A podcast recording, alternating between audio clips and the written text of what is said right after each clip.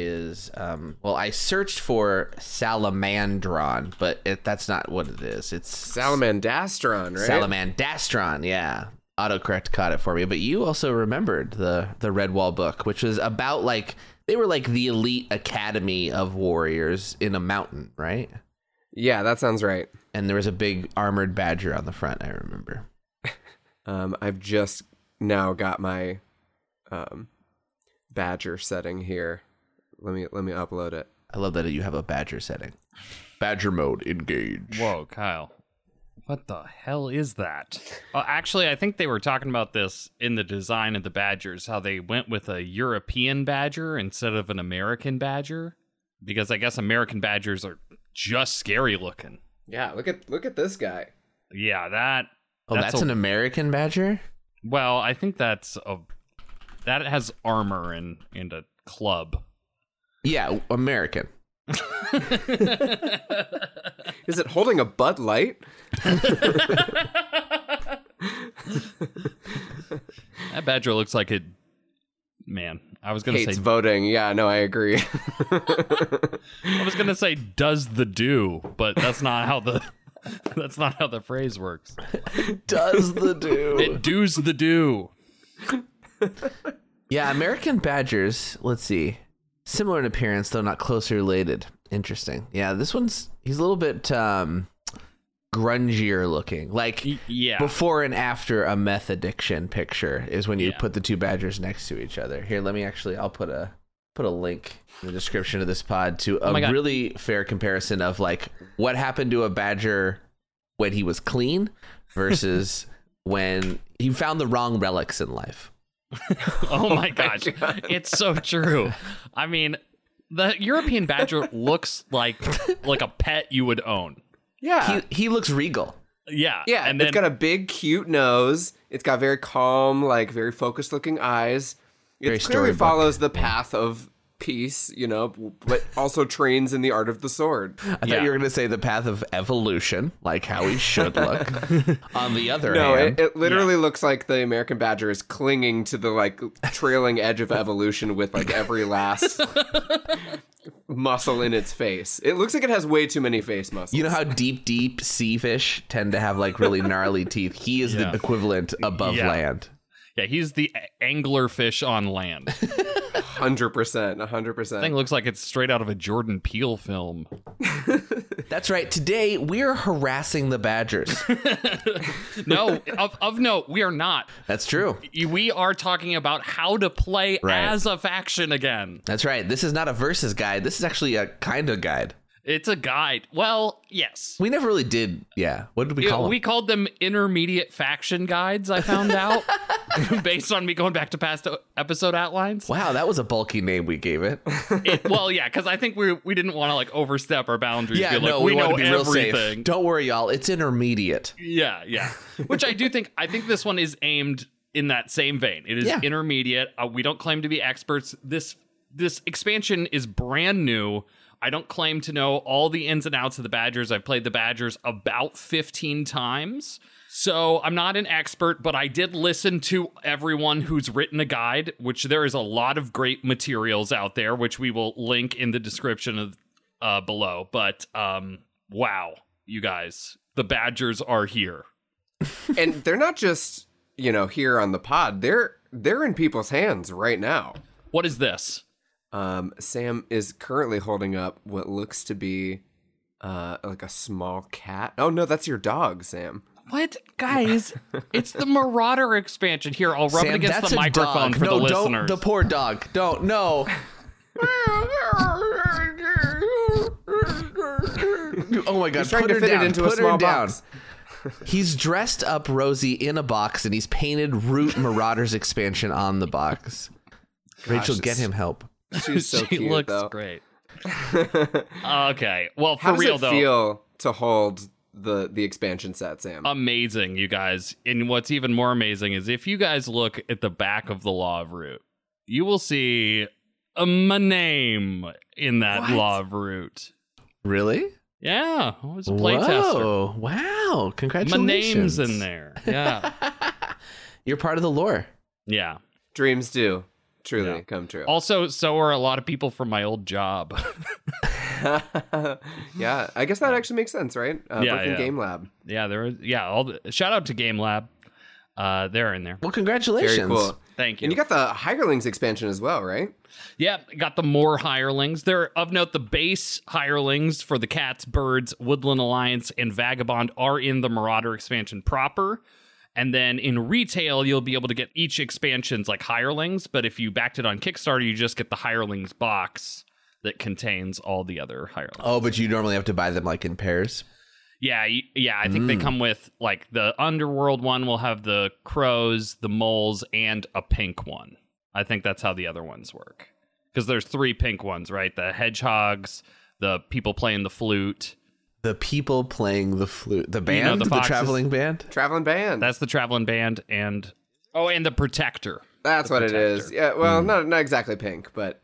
No. Well, the yeah. card is pink, but yeah. the meeple is not. Yeah. Wait, Very is the card cool. pink? I don't know. I'm just going to look at it in real life. I'm just going to look at it in real life. It's a new expansion. I can't be an expert yet.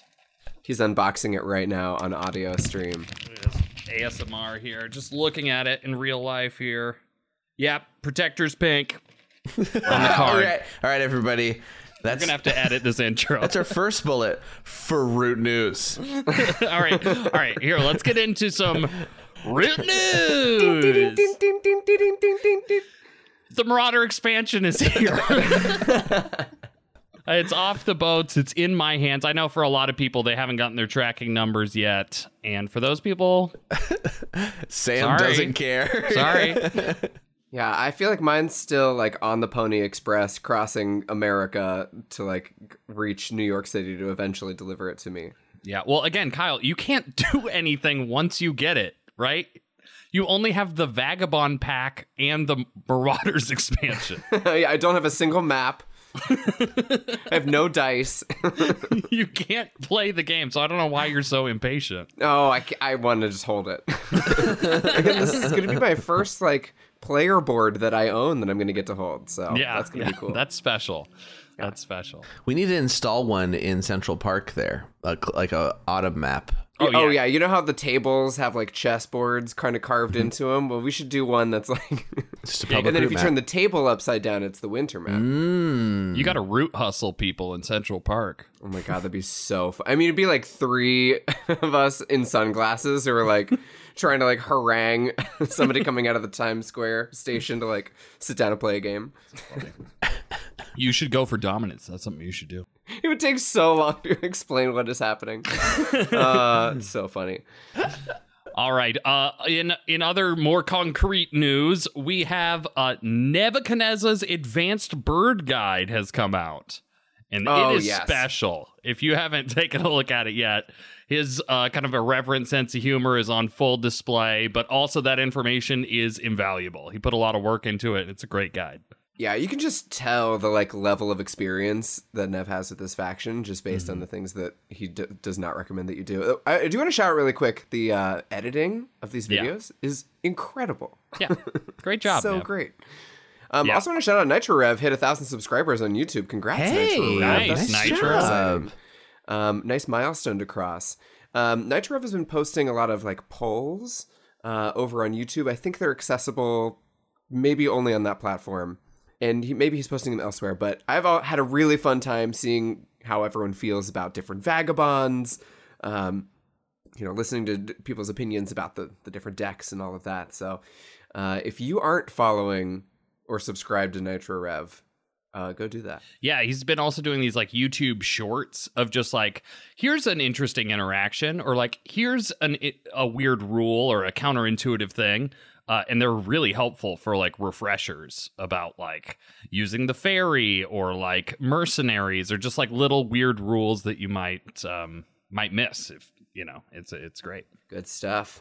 Uh, also, in big news, the Weird Root tournament is starting May sixth. Yeah, very cool. And they're using the uh, the fifty-fifty format, right? Yeah, so half uh, legit content, half weird content. And it's it's like a kind of a random draft, basically. So um, depending on how the, the picks go... You're going to be playing with some fan content, like factions, maps, you know, scenarios, decks, all that kind of thing. It's just going to be kind of all colliding in this, you know, magnificent explosion that is the Weird Root tournament. So when you say fifty-fifty, you mean like half of the game is normal, the other half is crazy homebrew rules? one hundred percent, yeah. one hundred percent, that's so confusing. It's one hundred percent fifty-fifty. It's one hundred percent fifty percent, dude. Oh, by the way, signups for that have gone out this week. If you haven't already signed up, you might be able to still get in if you bother Slugface Killer. I, I I can't guarantee that, but but bother him if you really want in. You might be able to sneak in. I know that they want to create a lot of hype around this event, so get hyped, wimmies. But if that's not weird enough for you, if that's not weird enough for you, check this. I got a story here that's going to weird you out. And that is that Root Jam twenty twenty-two is starting May first. Root Jam. So you're going to be able to create a fan faction within two weeks. And again, all of this is to raise money for Doctors Without Borders. That has been linked in the Woodland War Machine. I'm sure Jake will link it in the uh, episode as well. He will. Absolutely. This was such a blast. Last year, we created a fan faction that was the Sloths. Mm-hmm. Uh, there was a fun prompt where it was like, has to be upside down, turn it around. And we made a player board that actually physically flipped over, and you kind of like unlocked a new kind of thing about this faction for flipping it. We put way too much time into it. It was really fun. Yeah. Oh my gosh. It was like thirty-six straight hours of work. Um, it was awesome. Anyway, so definitely check that out. But now there's two weeks. So I think the your, the idea is that you're going to be able to play test your faction a little bit more. Is that what it was judged on, was mostly how playable it was? Because I no. thought there was like points for creativity too and stuff, right? It was basically all points for creativity. Awesome. Yeah. And so it's a two weeks starting on May first. That's correct. All right. Hopefully they repeat what they did last year, which is that the winning factions all are involved in a game of Root that gets played. That's fun. Yeah, uh, that was fun. Super cool. Super cool. All right. And that is it for Root News. That's it. Yeah, tournament update. Not nothing, nothing to write home about. We're ready for the semifinals coming up here. And um, Sammy, going to the semis. Yeah, I will report live my disappointment and finally join that Cool Kids Losers Club. There you go. Yeah, your access is denied until you earn your way. Get in. Out of here, you popular person. You success at life. We hate success. All right. All right, guys, let's get into this guide proper. It is now time to talk about the Keepers in Iron, the Badger faction. And the meeples are silver. They're shiny silver. Okay, let's talk about it. Let's talk about the theme overview. Jake, maybe you could enlighten us with a little thematic overview of the Keepers in Iron. Absolutely. The Keepers in Iron are an order of devout knights, once exiled from the woodland, who have returned to recover relics lost in past conflicts. Whether these relics belong to the Keepers or the woodland, though, is another question. To accomplish their mission, they'll need to delve relics out of the forest, move them to a way station of the same type, and then recover them. When they recover a relic, they score points equal to the relic's value of one to three, and they also score two points each time they complete a set of the three relic types: figures, tablets, and jewelry. Over time, the Keepers will gather a retinue of woodland creatures, letting them take more actions. However, each time they delve a relic or recover one, they might lose a retinue card they used to act, so they will need to plan ahead and take prudent risks in order to succeed. That's right. I have so many questions about this. Yeah, yeah. Let's get into it, Kyle. What's going on? All right. First of all, the fact that they have to move them to a way station is like, what is a way station?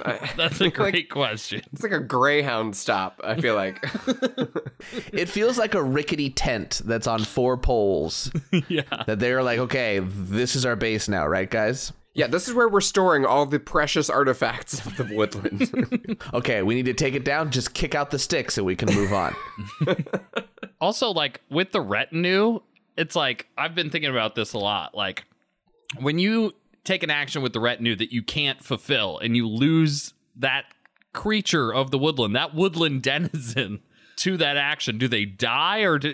Did they just like, hey, no. I'm not going to help you delve your relics no more? No, you know? no, no, no. Here's here's what it is. It's like they're trying to crowdfund a museum or something. And these are like donors, or they're like just well-meaning, like middle-class woodlanders who are like, yeah, I sure would like to preserve the history of our woodland. And then the badgers come up and they're like, hey, can I sleep in your backyard? And they're like, uh, uh, okay, I guess so. But then after that, the bridge is burned. Oh. Right. That's how I think about it. Yeah, I do feel like they are a team of both knights and archaeologists. Like their way stations mm-hmm. are just their little work benches where they dust off the relics. And wh- whichever archaeologist isn't uh, famous enough to pull the relic has to leave in shame. Yeah, no, they just push him into the excavation. Yeah, they leave him where the relic was. Mm. It's like that Indiana Jones thing where they have to swap out something of equal weight. All right. Well, that's our thematic overview. If we're kind of, uh, you know, shifting towards more of a competitive context, let's get into it. Yes. Well, we should say also, like, that point value that we just mentioned right there, that's that's like the game. Like, that's over thirty points, isn't it? Is it thirty-four points? thirty-five, I think. thirty-five. Yeah. Critically, they score two bonus points when they complete a set uh, of three relics, right? One mm. figure, one tablet, one jewelry, all together. Cur- like finishes a column. They score an instant bonus two points in addition to whatever those relics are worth, which gives this faction a reputation for bursting a bunch of points, right? Oh, you do yeah. a recovery action at the end of your uh, your daylight actions. Score a ton of points, finish out some columns, get even more bonus points. That can lead to some scary uh, point bursts. Oh, yeah.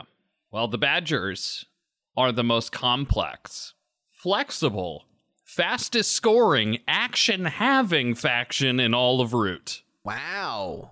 Period. Well, period. Okay. No yeah. arguments. No. They are so good.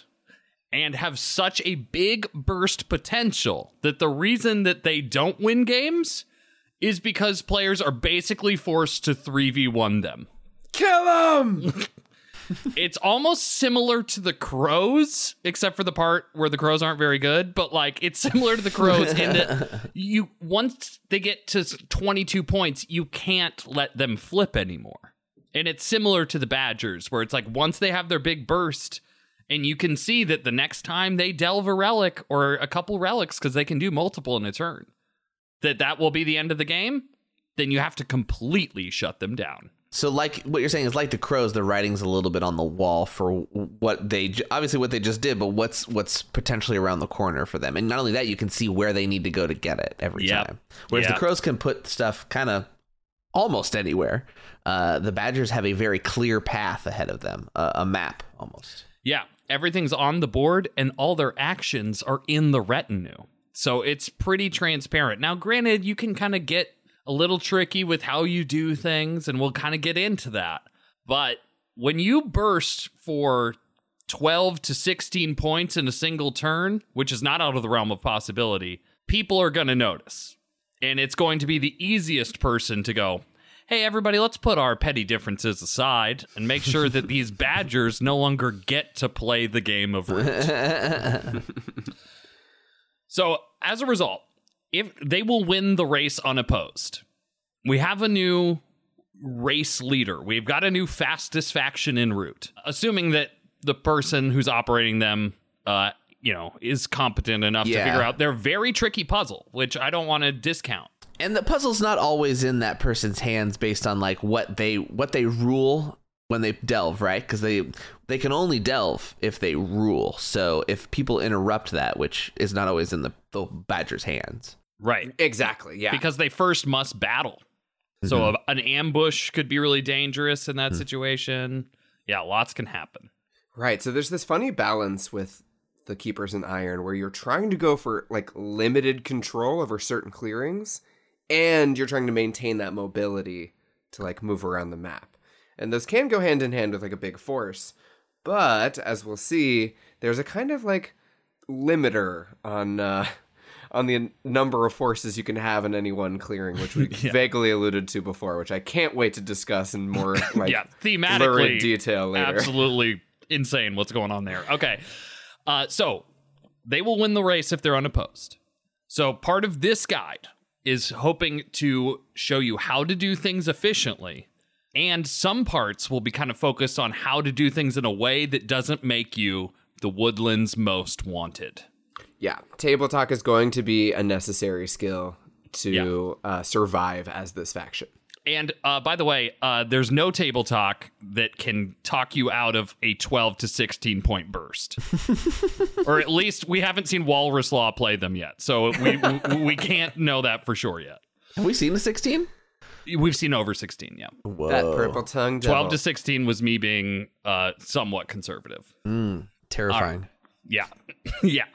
Yeah. All right. Here we go. We used to do these in the guides. It's time to talk about building slash token importance slash component overview. Oh, wow. my goodness. Our, our what head- year is it? It's two thousand twenty-one. Oh, Imagine wow. if you Whoa. can. Oh, my beard was Ooh. roughly the same. yeah. All right. Oh, wow. I just, I love how long all of our headings are. yeah, yeah, yeah. I, we, this is before we, you know, came up with catchy titles and theme songs for each one of our segments. Again, no, theme we songs like the, we only make with our mouths.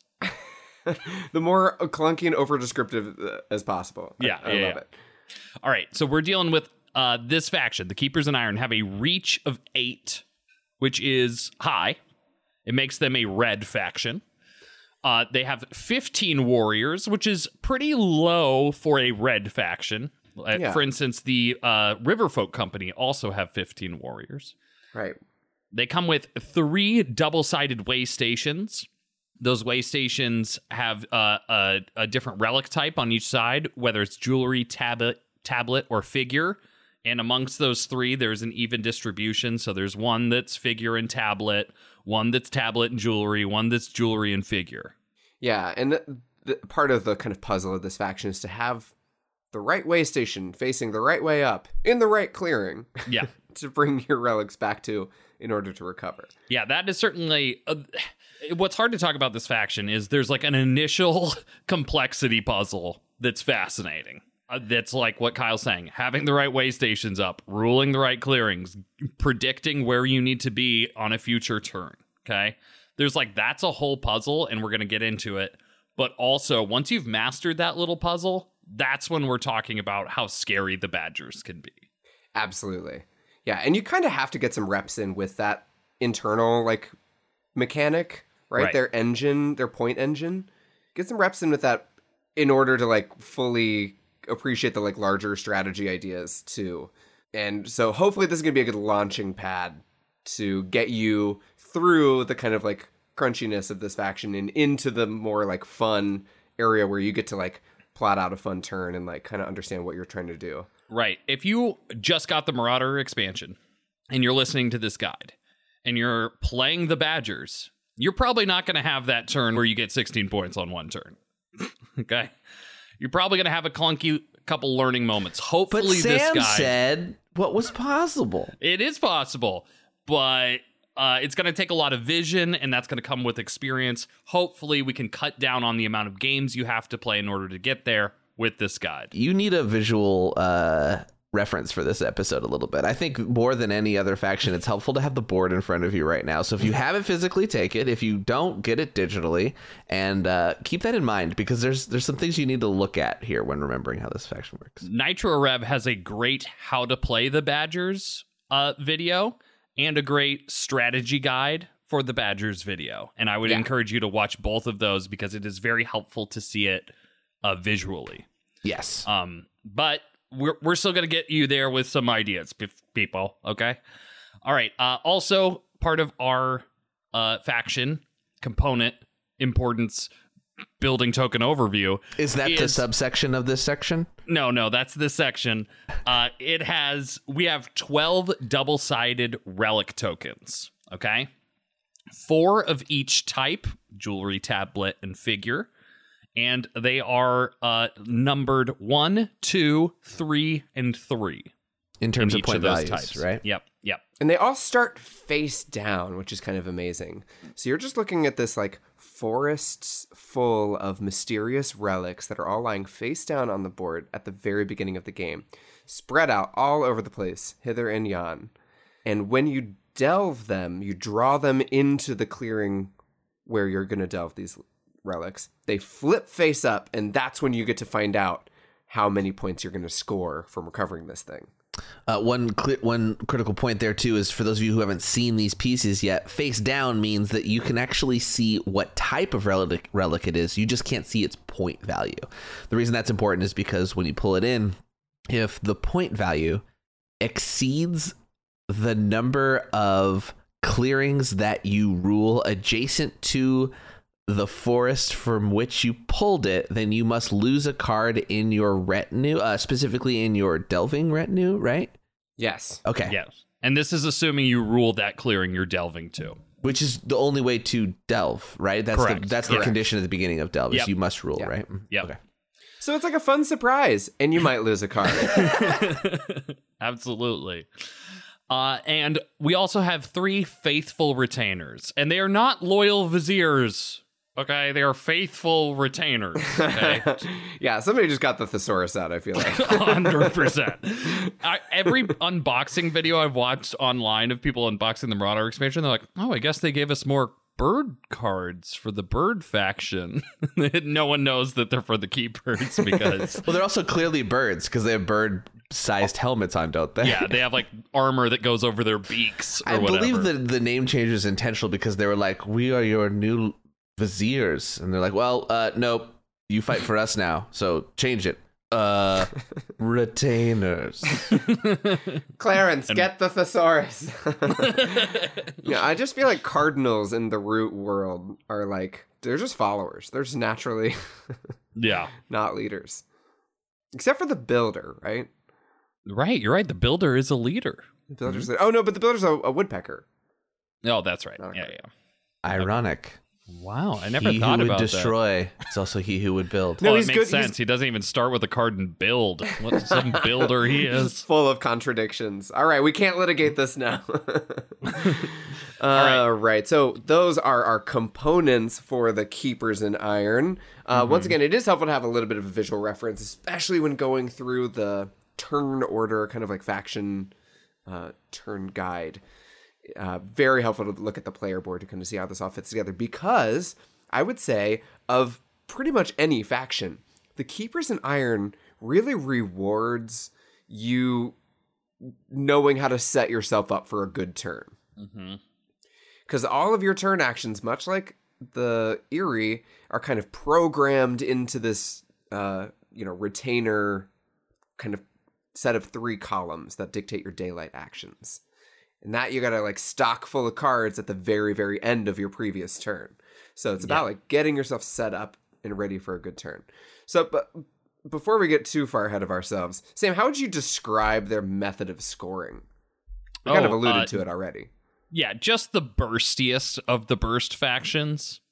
Yeah, what, what's another example of a burst faction in Root? Yeah, like the Woodland Alliance.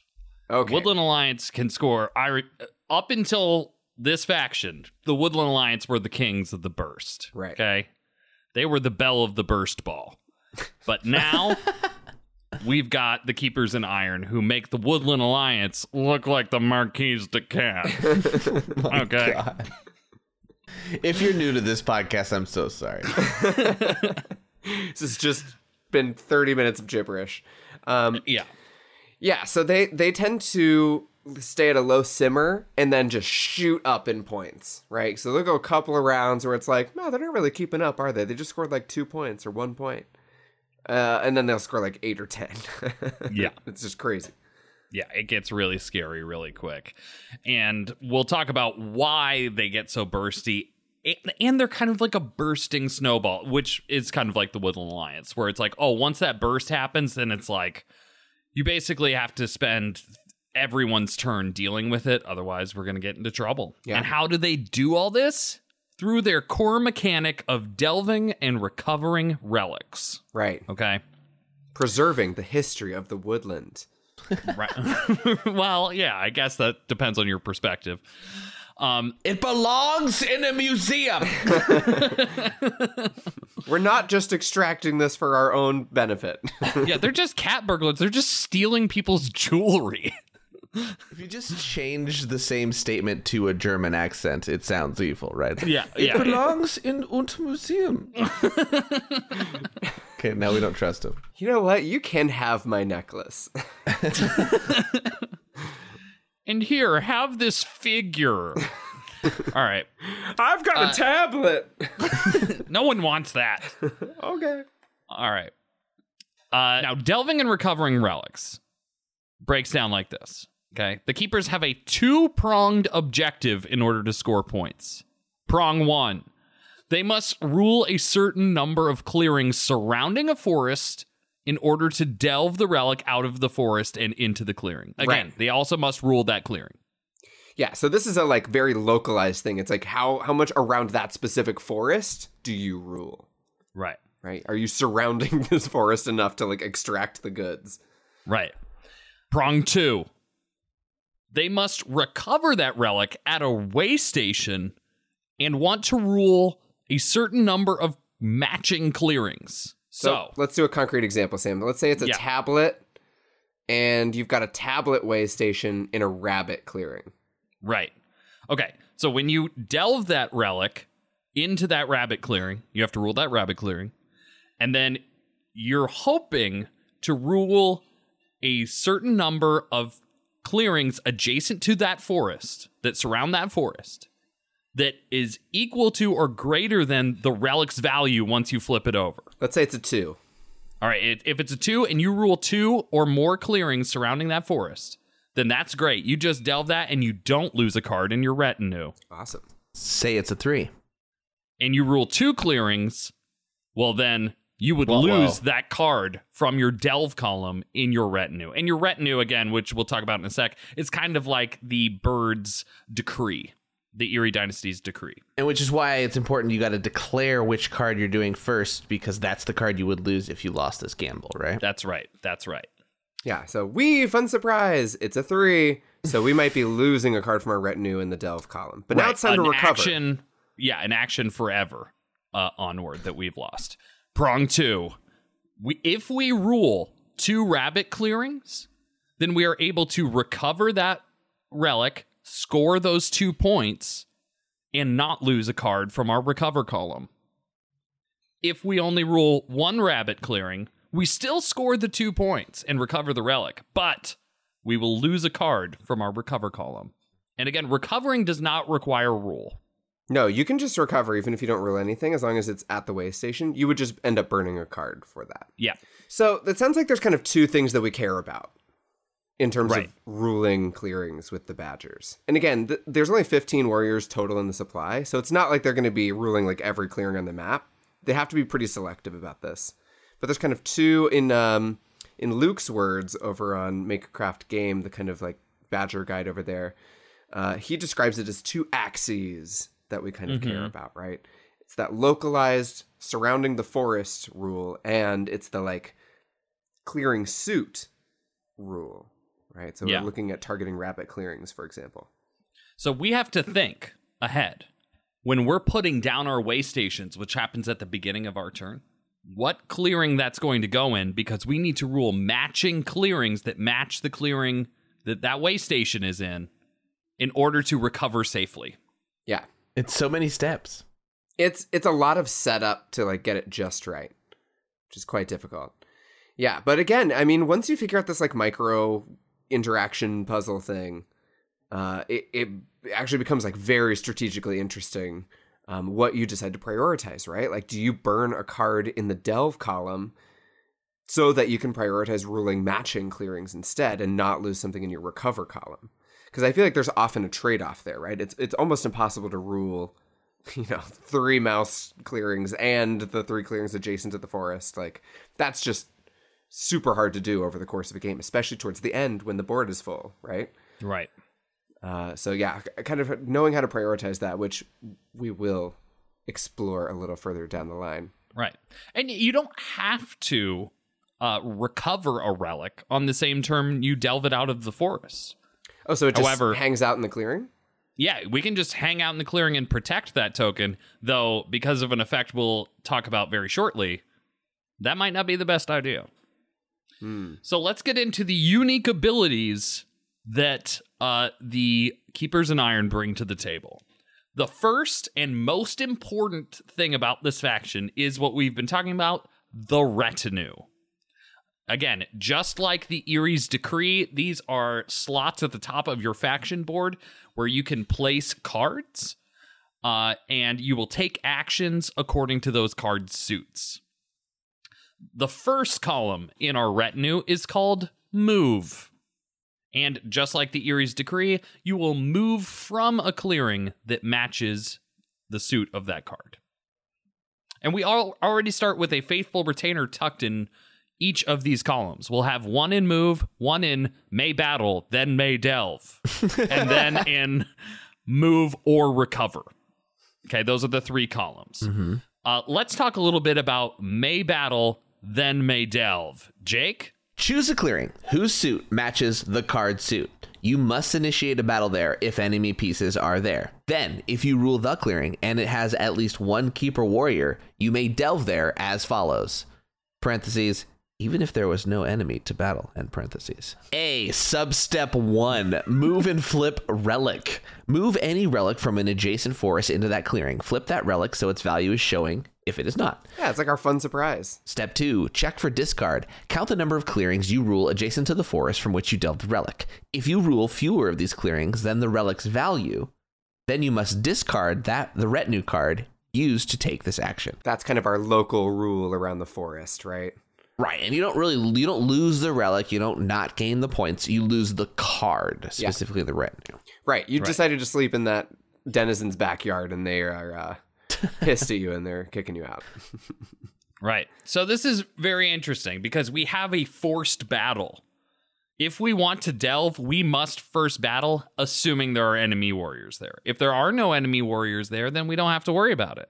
This is why going against factions like the Cats might be a problem, because there's always going to be someone to battle, you know, and there's always a risk of an ambush that the Cats player could supply. Right, or the Woodland Alliance even. Like, sure, it's nice to get the point from the sympathy, but it means you're going to be coughing up cards that would otherwise be going into your retinue later in the turn. Oh my gosh, I thought the Lizards hated the Woodland Alliance, but oh boy. The Badgers yeah. the Badgers and the Woodland Alliance almost have a more hostile relationship than the Lizards and the Woodland Alliance. It is we'll get into it later. Toxic, but... I love it. Yeah, yeah. All right, and then our last column, Move or Recover. Jake? Move or recover. Choose a clearing whose suit matches the card suit. Then, take a move from it or recover relics from it as follows. Substep one, take relic. Take a relic there of the same type as a way station there. Place it in your leftmost empty relic space of that relic type. Uh, just a quick reminder, there's three rows. Each row associates with a type of relic. And then there's four columns as well, which when you fill one column up, because you're always doing the leftmost, you'll then gain the two-point bonus if you get all three. Yep. Step two, score points. Score victory points equal to the relic's value and score two victory points if you filled a relic's column. Step three, check for discard. Count the number of clearings you rule whose suit matches the clearing from which you are recovering the relic. If you rule fewer of these clearings than the relic's value, you must end this recover action and discard the retinue card used to take this action. Otherwise, you may return to the take relic step or end this recover action. Oh, so that very last sentence is, I think, one of the keys to what makes the Badgers a burst faction. It mm-hmm. is actually this last sentence that is so crucial. So again, this is the step where what we're caring about is the matching clearings, right? It's all rabbit clearings or all mouse clearings or something. The thing here, and this is kind of straight from a Euro game, it's like a tiny efficiency that once you discover it, like really changes the way you view this faction. You can return to the top of the take relic step during your move or recover step with the mm-hmm. same card that you used to initiate the action. So if you're using the faithful retainer to recover, you know, a, a figure in a mouse clearing, you know, you check all the things, whatever. As long as you're able to hang on to that faithful retainer, you don't discard it, then you can go back and take another relic. So if you have like two or three relics in the same clearing, you can recover all three in one action using one Assu- card. Assuming you have the proper way stations there. But even if you have one figure relic and one figure way station and one tablet relic and one tablet waystation, you can still use one card to recover both of those relics. That's right.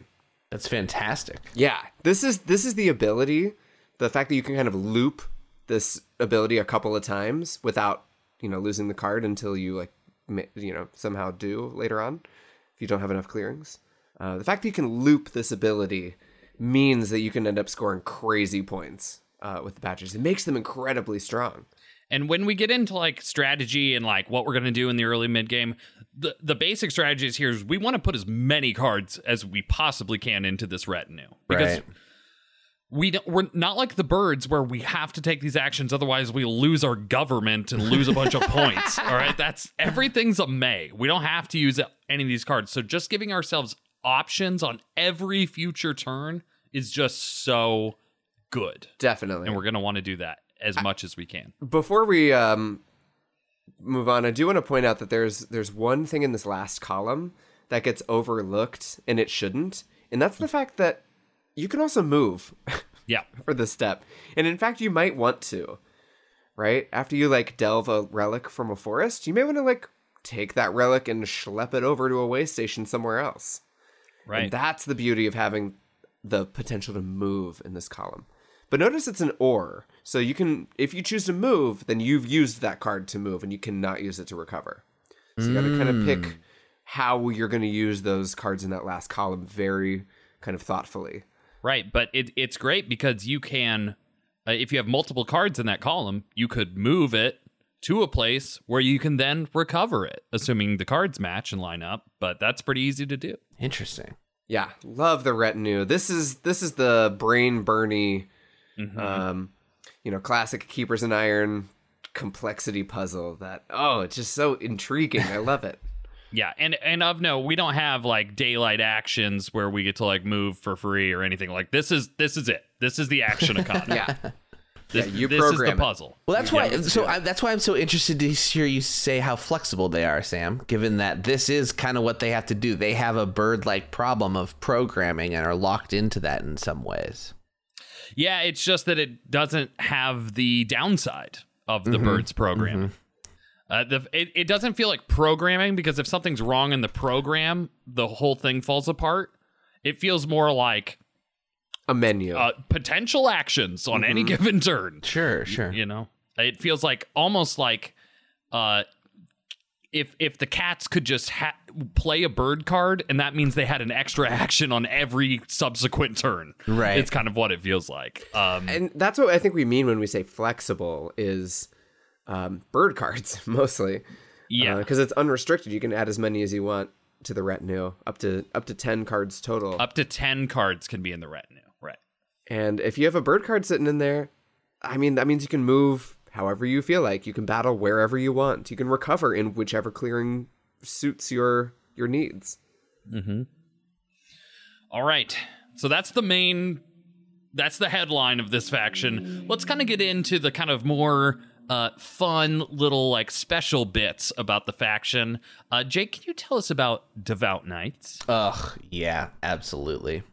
Devout Knights in battle. If the clearing of battle has at least one relic and at least one keeper warrior, the keepers ignore the first hit they take. If ambushed, ignore one hit from the ambush, but do not ignore further hits.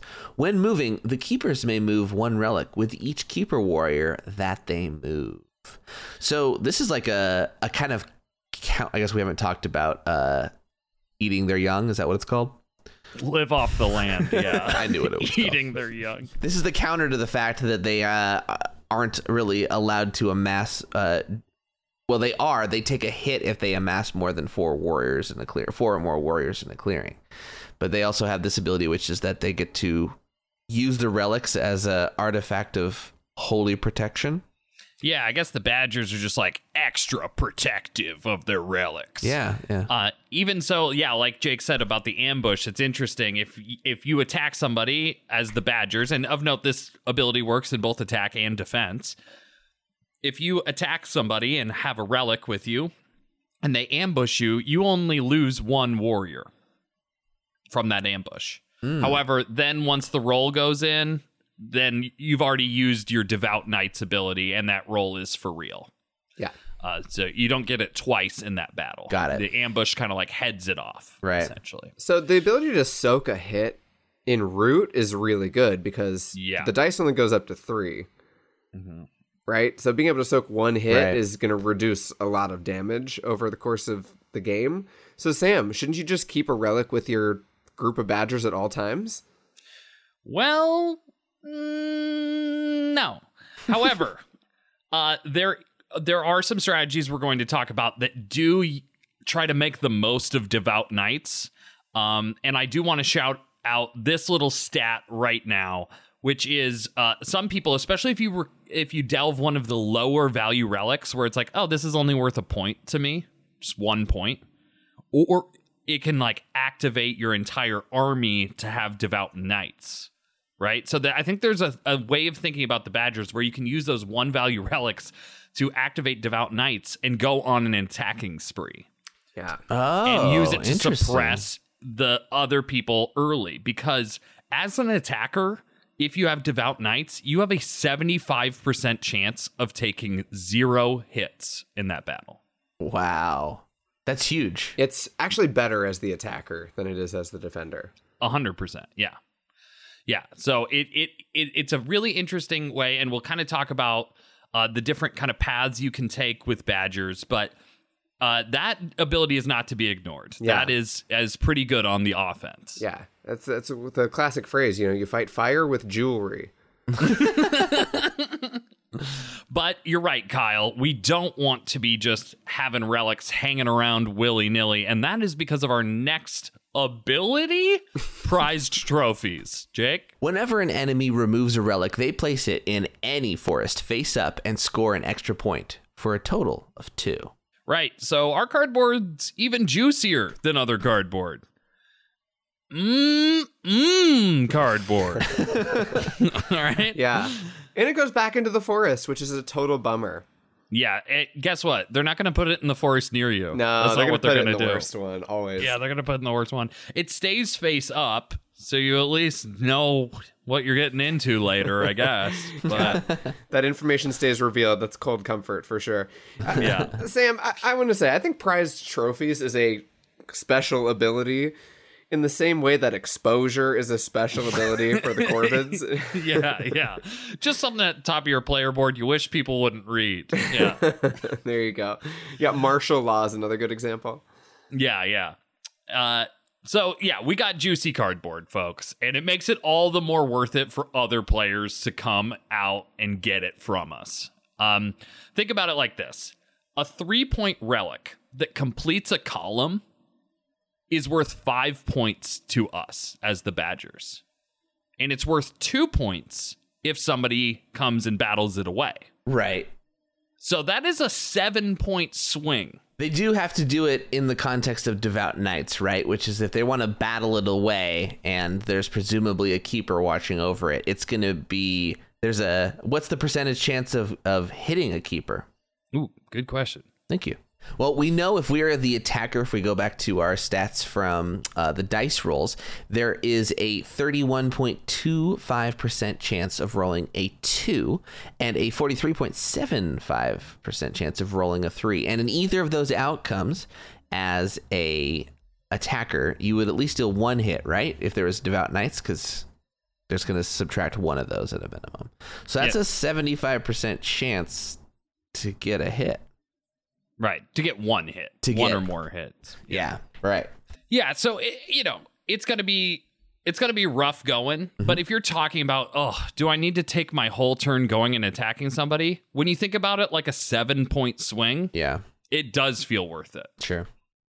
So that prized uh, trophies ability uh, is is something to keep in mind. That's why we don't want relics hanging around that aren't super defended. Now, if you've got three or four keeper warriors in a clearing, like, it's going to be hard.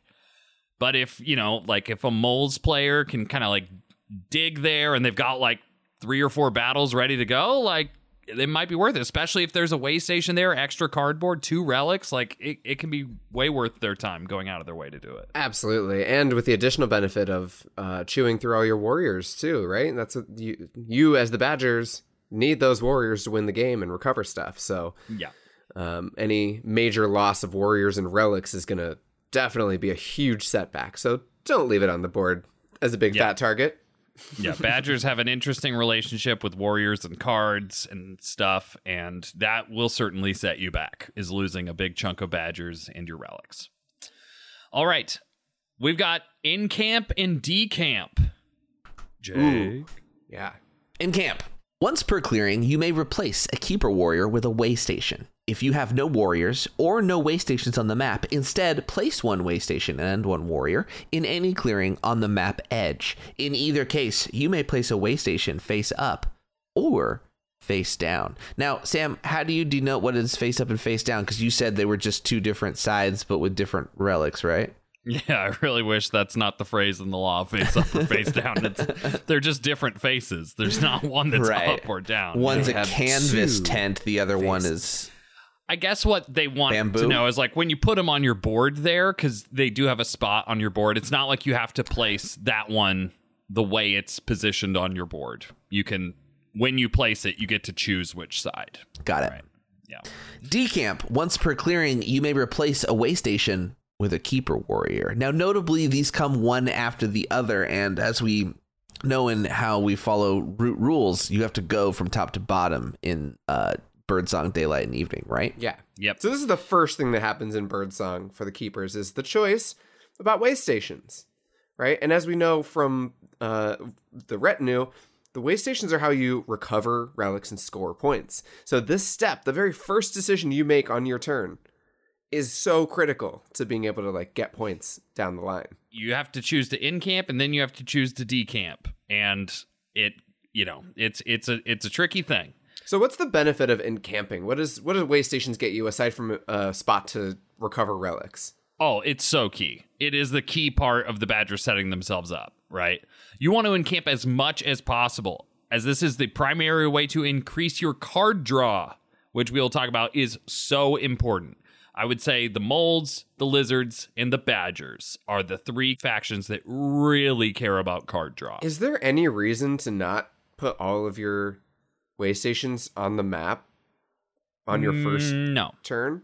You should well, just always do that. On your first right? turn, you can only do two because right. you will be in two uh, clearings at the beginning of the yeah, game. Yeah, yeah, yeah. That's true. That's true. But yes, uh, we'll talk about it. But double encamping on your first turn is by far the only thing I can say with one hundred percent certainty that you should do. Yeah, because those cards are going to be the engine of your retinue. Yeah, uh, they were, are also going to help you recruit, which is actually our third step in Birdsong. Yeah, and it's going to prevent live off the land in those starting clearings. Ooh, very true. Before we get to live off the land, though, I want to say decamping is a necessary evil, okay? We would prefer to never decamp. We would prefer our opponents to remove these buildings for us on their turn. This is why you'll see uh, uh, Badger games where Badgers just leave those way stations behind. They are more than happy for you to get a point because, again, they're very good at racing. So they're fine giving you a point so that then on their next turn, they can in-camp. Because if they that stays around, they have to decamp, which takes place after in-camp, meaning that they will not get the extra card draw that turn. It's really important for them to be able to keep recruiting, like, steadily, though, right? So they can encamp when they need to. Yes. Yeah, we're gonna we're gonna want uh, c- because we have to recruit at way stations, right? Uh, we want as much flexibility with that as possible because we might draw just fox cards, and if yeah. we have no fox buildings, then we can't recruit, right? And notably, on the whole flexibility thing, encamp is super flexible for two reasons. One is you don't have to rule the clearing to put a building down, right? That's the only faction in the game. Four poles and a tarp. You just slap that thing up no matter where you are, as long as there's an open building slot. Yep. Um, and two is, it's just one warrior that kind of converts into it. So if you got keeper warriors in a couple of different clearings around the map, it's going to be really tough for your opponents to know exactly where you're going to encamp to have that way station. Yep. Yeah. So again, encamp, great. Decamp, we'd prefer not to do it. in these early games you're playing with people, they will be like, why are you leaving a building undefended? I'll go out and take that. And you can be like, mm-hmm, you've fallen into my trap. Yes, next I will encamp way closer to all the rest of the relics on this board and make my life so much easier. Exactly, and get an extra card. Yeah. Whereas uh, if, if the players are listening to this guide and going against the Badgers, you might want to leave those buildings alone. Make them decamp them. Make them make sure they don't get that extra card draw that turn. Yeah, in the, in the words of Uh, Marcus the Cat on his excellent guide, uh, he says, a savvy table will know when to leave those way stations alone. Mm-hmm. Absolutely. All right. And now our last ability, live off the land. This is actually in the evening. Uh, live off the land. You must remove one keeper warrior from each clearing that has four or more keeper warriors. Right. So this is punishing you a little bit from balling up. But again, it's not saying that you can't have more than four. Right. It, it doesn't means... reduce you down to four. It's just you have to lose one. So if you have eight, you get knocked down to seven. Right. So this restriction is also not too difficult to work around. Uh, you're going to want to send those badgers that would be removed from live off the land into new clearings where they can encamp next turn. Right. And like Kyle mentioned, that last column is recover or move. So you always have an option of like, oh, this guy's, if you have four, four is kind of the worst number to have in a clearing because it's just going to reduce you down to three. You might as well just have You're three. You're going to lose it anyway. Yeah. So you yes. might as well just move him somewhere so that maybe next turn he could encamp and then start a whole new, you know, badger parade going in a different direction. Also, hopefully he's clogging up somebody else in some way. Right. Yeah. Yeah. All right. So that is live off the land. What does that thematically mean? Oh, yeah. What is going on thematically? Are they eating no, that I, badger? I think I have a reasonable explanation for this. Okay. They live off the land, as in they, they are always in these temporary huts, these way stations that they make, mm-hmm. that they don't really have time to also bring cookware. It's mostly just like cleaning in- instruments and stuff to make sure the relics look nice for when they enshrine right. them, right? So I think that they only live off the, the berries and stuff that's in that clearing or around it, and they simply can't feed everybody adequately if they have more than four dudes or three dudes. These keepers are like not cool, you know. Literally, like they're, they're like zealots. Too. Yeah, they're stealing the Woodland's relics, and then they can't even feed their own people. Now, are they reclaiming them? Is this their heritage? That's what they claim. But right. in the lore, it makes it explicit that the Woodland's not too sure about that. Well, also, the Badgers are not from the Woodland. Badgers are not from the what Woodland. What faction is the Woodland like, yeah, we're sure about your aims? I feel like they understand where the birds are coming from. They don't love them, but they get where they're coming from. Because the birds are from the Woodland. Right. But the Badgers but they are were like de- coming. They were tyrants. Yeah, yeah. one hundred percent. Mm-hmm. Yeah. But we get but it. Th- the enemy you know. Right. You know? All right. Kyle, you got anything about live off the land? Yeah, I um, the thing is, is I, I just feel like a large percentage of your first couple of plays with this faction are going to be like, all right, and then I'm going to move here and recover. Wait, no, I meant to leave one guy behind because of live off the land. yeah, and just like yeah. know that that's going to happen and be okay with that for the first couple of plays. You'll get the hang of it, but kind of this thing I, I keep noticing about the Badgers is like you kind of leave little straggling single warriors just like around. Yeah. And it's actually kind of helpful because just in case you need to end up encamping somewhere later on, having that just like one guy chilling in a far-flung clearing can actually save you the game later on if people are trying to check you really hard. Yeah, one hundred percent. Yeah. Straggling Badgers is is is very key. Straggling Badgers is viable. Oh, totally viable. um In Sea Coyote's guide, they have names for each of the badger formations that you can like make, whether it's like having a bunch of concentrated forces in a couple clearings. Or that's called a badger out. cluster.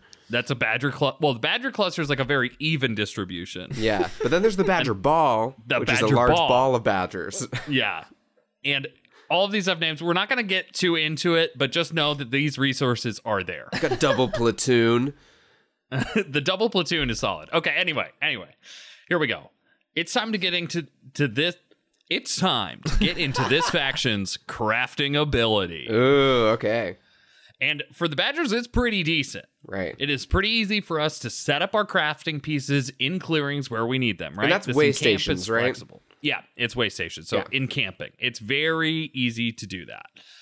Um, and because we can decamp them and re-encamp them elsewhere the next turn, it gives us a lot of flexibility.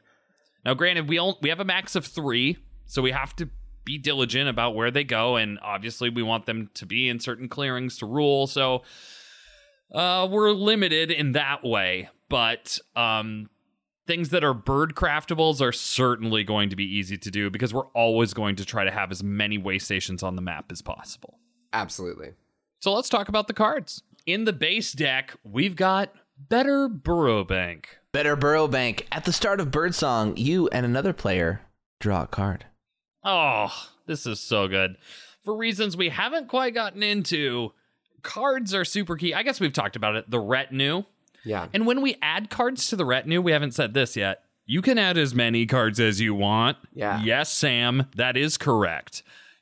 You can add as many cards as you want, up to ten. But you're not going to have ten cards in your hand. So we, we spend cards to recruit, and then we, quote unquote, spend cards. I guess we put them in the red. You know, we assign them. Yes, the red. You know. Exactly. This is the balance of the whole faction: is do you put these cards in the retinue, or do you need to recruit them? Which is why or do you craft we want them, right? Right. It feels like the, you're kind you of being tugged them in a lot of different directions. So that card wealth is massively important mm-hmm. Mm-hmm. for the keepers. But yeah, anything yeah. that increases that card wealth, like Better Burrow Bank, is just going to make your life easier. Yeah. Absolutely. And another card that might help is Tax Collector. Ooh, yeah. Definitely a good craft. Also, uh, not the most difficult, right? Because it requires one of each suit right. in order to craft it, which is totally doable with the, the keepers. And uh, Jake, do you want to read Tax Collector for us? Tax Collector, once in daylight, may remove one of your warriors to draw a card. Oh, this so ability can... is so good. You can spend one card for two warriors, and then you can take one warrior to draw a card. It's amazing. Ooh, that math works out good. Oh, Tax Collector is viable, you guys. Okay. um, I want to throw one more on here, which is Scouting Party, I think is mm-hmm. actually really great for the Badgers because during our delve middle column, if there's any warriors present, we gotta battle. Mm-hmm. And sometimes... you don't want to battle because you know that that player has an ambush or they're acting like they've got one. Scouting Party. As an attacker in battle, you are not affected by ambush cards. That's a really great way to counter the Badgers and what was when it's not your turn, because especially for those uh, low reach factions who can just wait patiently for the Badgers to come to them, because the Badgers are going to go virtually everywhere. Yeah, they're going to roam around collecting those relics and, and they got to battle in order to get them out of the forest. And if you ambush them, they might not rule at the end of that battle. And right. then they can't get that relic out. So it's, it's, uh, it's, I don't know. I, I feel like it's just a nice safeguard. It takes away um, any stress or analysis paralysis you might have about um, where to go in battle, which I think is very helpful in this faction. Yeah, I think uh, for a lot of reasons, it's nice to have way stations in non-matching clearings. So having them doubled up at a mouse clearing might be uh, not the best, but... I, I wouldn't go out of my way to craft it, but if you're in a situation where you don't really have another place to encamp and it's a mouse clearing and that card comes up, it yeah, it is certainly a very helpful card for those reasons you said, Kyle. Yeah. Love it. All right, what about the E and P deck? All right, yeah, because that's basically all from the base deck we got. Yeah, I guess truthfully. Armorers. Yeah, whatever. You're kind of, you already got armor with the relics, you know? That's true. Armorers is a great card. Craft it. Put it, it's a bird, it's a bird card. card. Put it in the it's retinue. It's a bird card. Yeah, Put yeah, it in the you're retinue. using it in the retinue. Yeah, yeah. All right, here we go. E and P, Charm Offensive. Charm Offensive. At start of evening, may draw a card and choose another player to score one point. This, I've I've had my beef with Charm Offensive, but the Badgers love Charm Offensive. It is amazing for them. You draw a card at the start of evening, which is right before you would put cards in the retinue. So even if you're going against the Woodland Alliance and have to move and lose a bunch of cards, at the start of evening, you get to draw a card that you know can go into your retinue. Plus, uh, this and- is going to be right after you've scored a bunch of points from relics.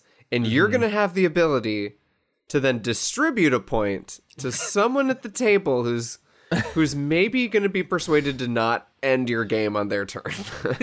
I don't know. I don't know if one point will do it. But certainly you're going to win the race regardless, so that point is not as big of a deal as if it was like the cat's giving out a point That's or the lizard's true. giving out a point. Totally true. All right. Uh, yeah, Charm Offensive, super great. It's not a bird card, so it's even better to craft. Swap Meet. Once in Birdsong, may take a random card from another player and give them a card. Yeah. So just like card wealth, it's just kind of curating our hand. We're hoping to get bird cards. This yeah. is a faction that loves bird cards. I mean, this is like, you're always aiming for bird cards pretty much, right? Like you want to steal them all. Yeah. Oh yeah. If if you have a hand, if you're doing advanced setup, which you're doing you're advanced doing setup advanced if setup. you're listening yeah, to good, this podcast. Good job. Correct. um, if you look at your five cards and you got three bird cards, you're probably going to take all three bird cards as the Badgers. And we actually got some feedback on our episode where we did our draft that we got a hand that had a couple of bird cards in it, and the Badgers were available in the draft, and we were like, mm, I'm not so sure about that. And someone mm. was like, wouldn't the Badgers love all the bird cards in that starting hand? It was like, and yeah, you're right. To that we say fair point. yeah, yeah, they definitely yeah, that's would. a good, that's yeah. a good idea. yeah, that, yeah. So yeah. if you draw into a bunch of bird cards out of the uh, out of the gate, keep an eye on those Badgers. They might be a good. A uh, good way to do it. But yeah, Sam, you brought up this situation earlier. If you draw three fox cards at the end of your turn as the Badgers, then uh, you're not looking forward with hope. No, you're hoping to en- encamp in a fox clearing and be like, this is my recruit turn. Yeah. But Swap Meet is going to give you a little bit of kind of flexibility or just the ability to recover from a bad draw. Kind of mm. mitigate some of that R N G. All right. We got Marine Broker. Marine or Marine? I don't know. Marine Broker. Whenever another player crafts an item, glare at them and draw a card. Yeah, this is great. More cards. And it's cards off turn. So we can use these cards for recruiting at the beginning of our turn if we want, or we can save them for a retinue. But again, card wealth is the bottom line here with all these cards. I feel like it's just not surprising that the Keepers in Iron, who deal with all these precious artifacts, would really love a card that's called a broker. yeah, yeah, that's true. Is, isn't crafting with them another piece of the whole Waystation puzzle, though? Because you're you're already balancing the placement of that and the positioning of rule and the positioning of recovery. It's it is absolutely, and but notice that so far a lot of these have been very inexpensive to craft. I mean, Marine Broker is two yes. mouse, right? Yeah, yeah, yeah. But everything else has been pretty low. Like, there's really nothing above two except for Tax Collector. So what my question is though is like, what do we kind of prioritize with our Waystation placement? Because, or I mean, are there any cards we sh- that would incentivize us to uh, prioritize crafting more on the whole Waystation placement, more so than the re- the relic recovery? I mean, rabbit cards for the card, oh, sorry, rabbit clearings for the card draw, mm-hmm. yeah. right? We keep talking about how getting card advantage, getting card wealth is just going to make your game more epically awesome. Um, so if you have the choice between like a fox clearing and a rabbit clearing to set that Waystation, like, maybe go for the rabbit clearing. Like, you know, more cards in the E and P deck that are in that rabbit world are going to be able to get you extra cards. Yeah. Even if you don't have it in your hand now, you might draw into something like a Swap Meet, which is a small, but over the course of the game can be quite effective. Yeah, I would say anything that gets us extra cards is worth it, especially early on. Because point scoring, girl, we got time for that later, you know? But card draw is something we need to get right away. Yeah, we gotta we gotta take it slow. Girl. Girl, we got right. relics to recover. I could totally see you on a tablet. Girl, get your armor on. We're going to find some jewelry. We're going delving. All right. I know this great spot for jewelry deep in the woods. You're going to wear those shoes delving? I don't think so. All right. League of Adventurous Mice. Once in daylight, may exhaust an item in your crafted item box to move or initiate a battle. Yeah, I think this is a kind of like a sneaky way to have a couple extra actions. This is really once the table turns on you, um, and they have seen that, you know, they're trying to math out what you can do. Having a League of Adventurous Mice is such a flexible move and flexible battle that they're not going to be able to calculate everything you're going to be able to do. This also is good for them to not have, because you don't want them to disrupt your rule options by getting a free battle, right? Yeah. Yeah, that's true, too. It might even be more about the move, honestly. Yeah, the move is big. The, the League of Adventurous Mice s- sneaky move is something that might be the difference between recovering and not recovering a relic. As we know, if those relics are sticking around on the board for a full turn, especially if the heat is on, uh, they're going to go back in the woods. Yeah. So, yeah, just having that extra wiggle room so that if a battle doesn't go your way, or if, you know, somebody just piles up a bunch of warriors to make it impossible to get through, you might have the chance to kind of go a roundabout way uh, with an extra move. Yep. Great craft. All right, we got the sister cards here, Boat Builders and Corvid Planners. Boat Builders, you treat rivers as paths. Corvid Planners, while moving, you ignore rule. Ooh. Uh-oh. Suddenly, moving around that board just got a lot easier. Oh, Corvid Planners is great for yeah, this Corvid, yeah. When we're talking about having limited numbers and the moves and all that, like just being able to send one badger all the way across the map with a bunch of moves, uh, or s- sending many badgers to scatter, and then they have no idea where you're encamping and recruiting next turn. Like, it yeah, is so cool. The, it sounds like you're describing a formation called Badger Infestation. That's right. Badger Infestation is where you put as many badgers and as many clearings as possible to kind of tax the table's action economy. It's kind of like why um, trying to control four suited clearings is the best dominance play rather than focusing on three, because it's really about taxing the action economy at the table rather than uh, just like a big hunk of warriors. Right. Righty row. All right. And Tunnels, a card that is not that good for many factions, but we're going to suggest it for the Badgers here. Tunnels. Okay. You treat clearings with any of your crafting pieces as adjacent. This means we can teleport from waystation to waystation. This is a great use for badgers. Yeah, this means if we, you know, get a relic that doesn't match one of our waystations, we can then just take one move to move it to the waystation it does match. Right. And again, that column is move or recover, so that could happen in the same column.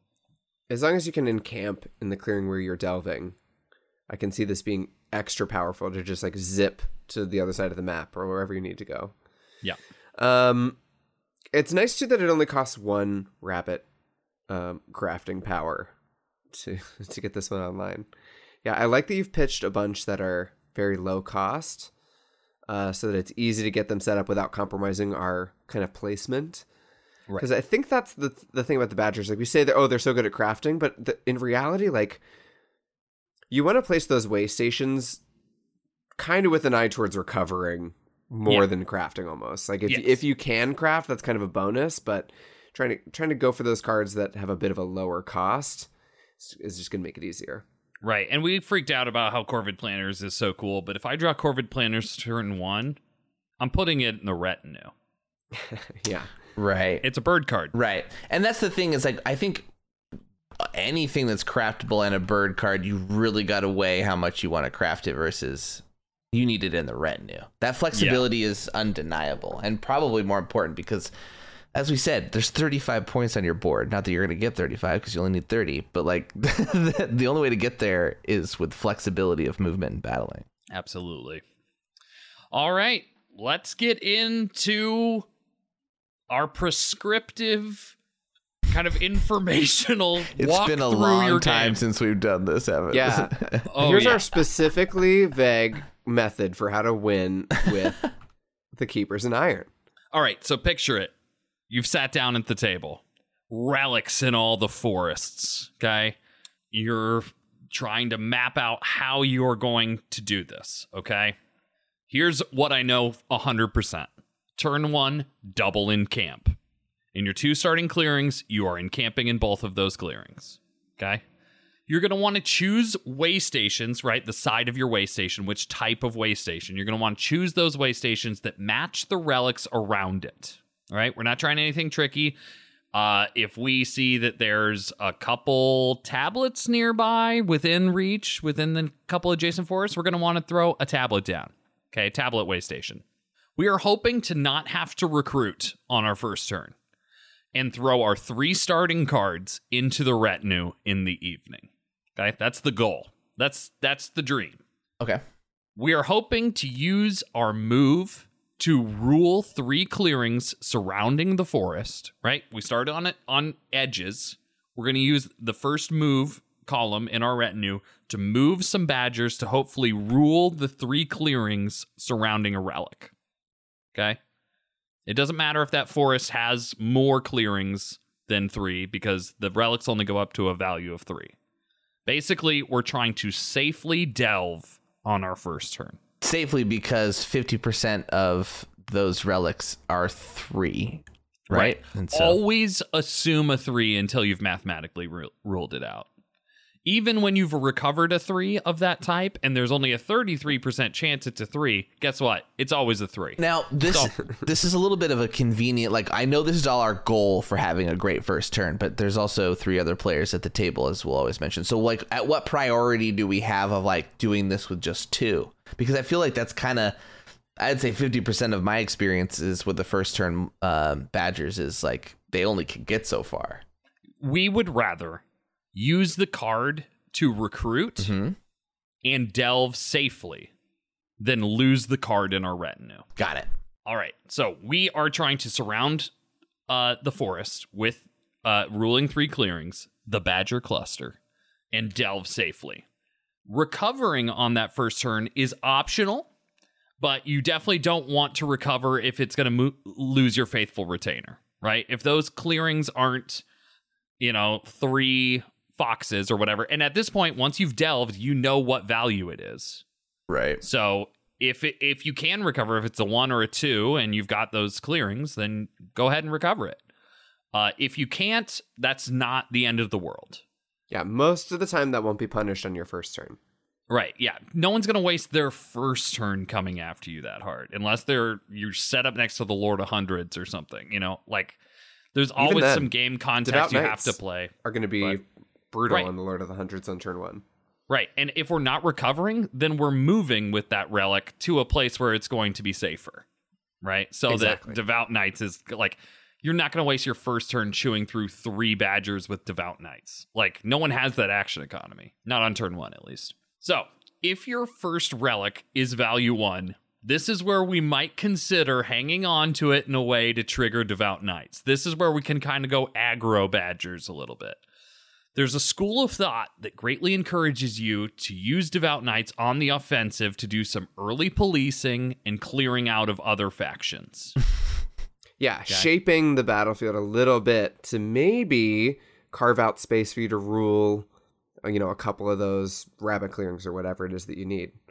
Because um, remember, wherever you are doing your battling, that is where eventually you're going to be drawing those relics into. So if you can spend some time like making sure that you can rule that clearing safely, that you can like kind of reduce the presence that, you know, may come after you in that area, could be useful. And this is where we're thinking about like, you know, those factions that got to be policed early. I'm talking moles. I'm talking vagabond. This is this is where you earn some table cred, you know, because at the end of the game, you guys have been in some Badger games. You're like, Badgers, you're a battling faction. Can you do anything about that? And they're like, well, I'm kind of like prescribed to do it in these clearings. I can't really, I got to recover a relic. I can't really help out. They can really help police preemptively more than they can reactively.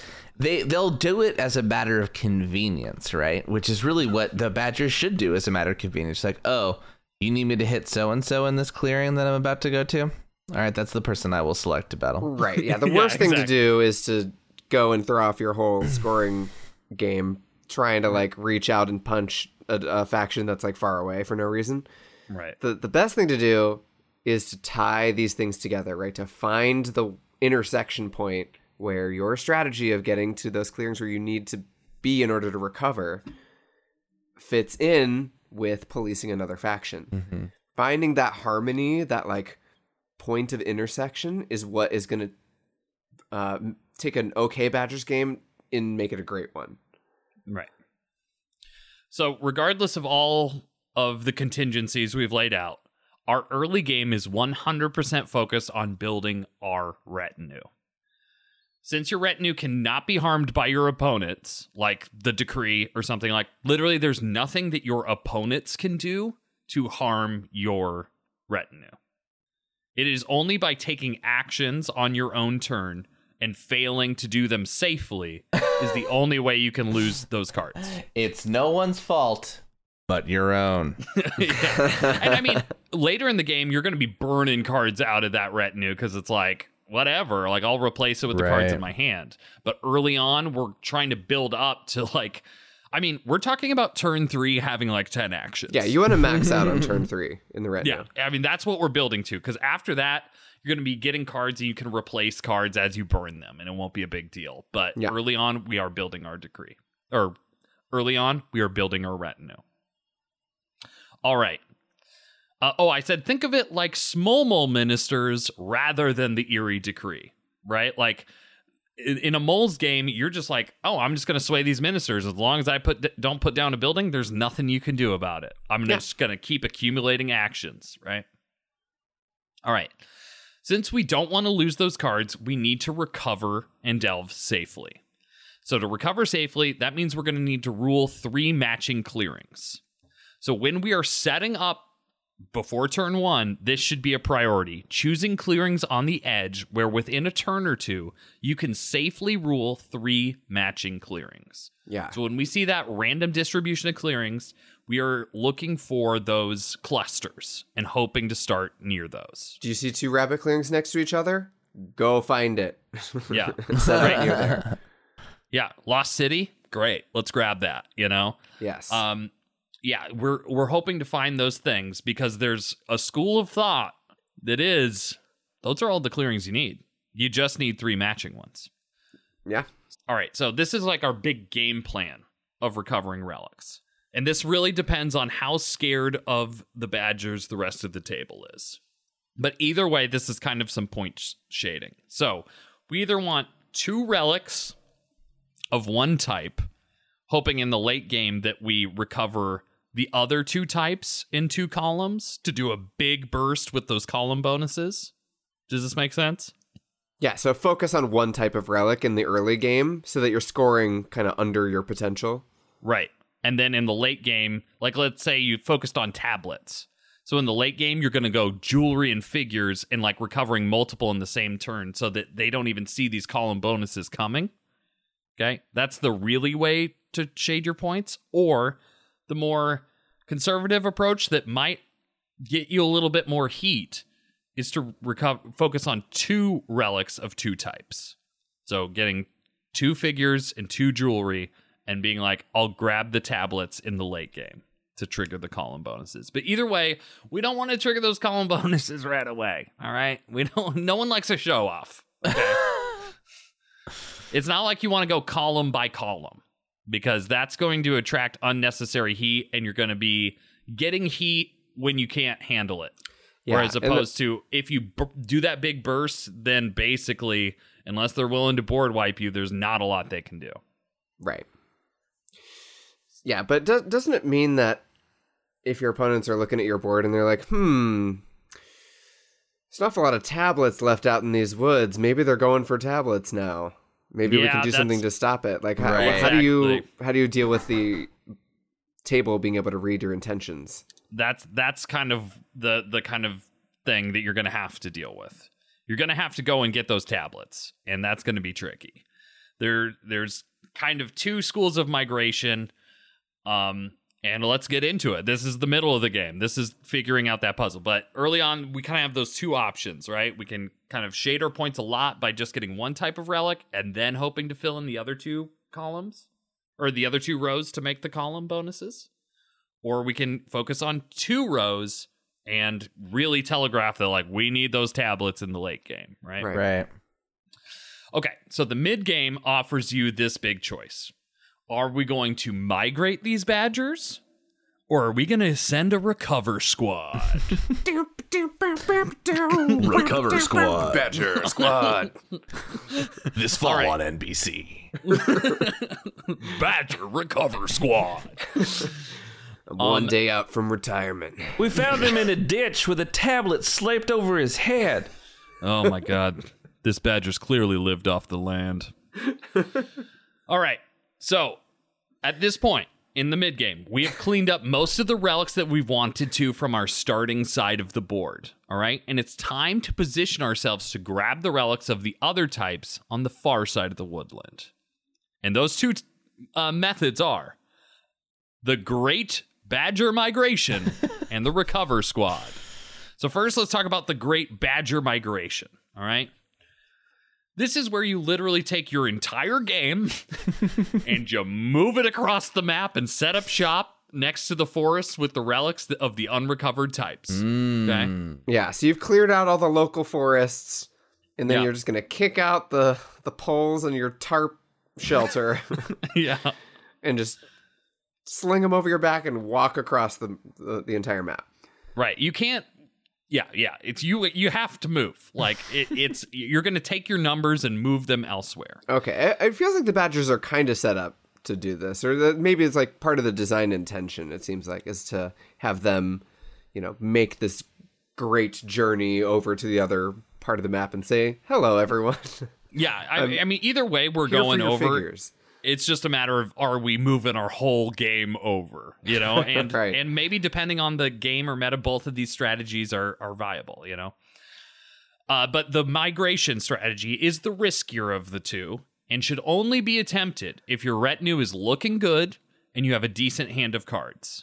Okay, and this is because it will be hard to encamp and rule many clearings in the late game on the other side of the board, since the players who started on that side have already built up infrastructure and will be more like, and so you're going to be losing more cards when you're trying to delve or right. recover.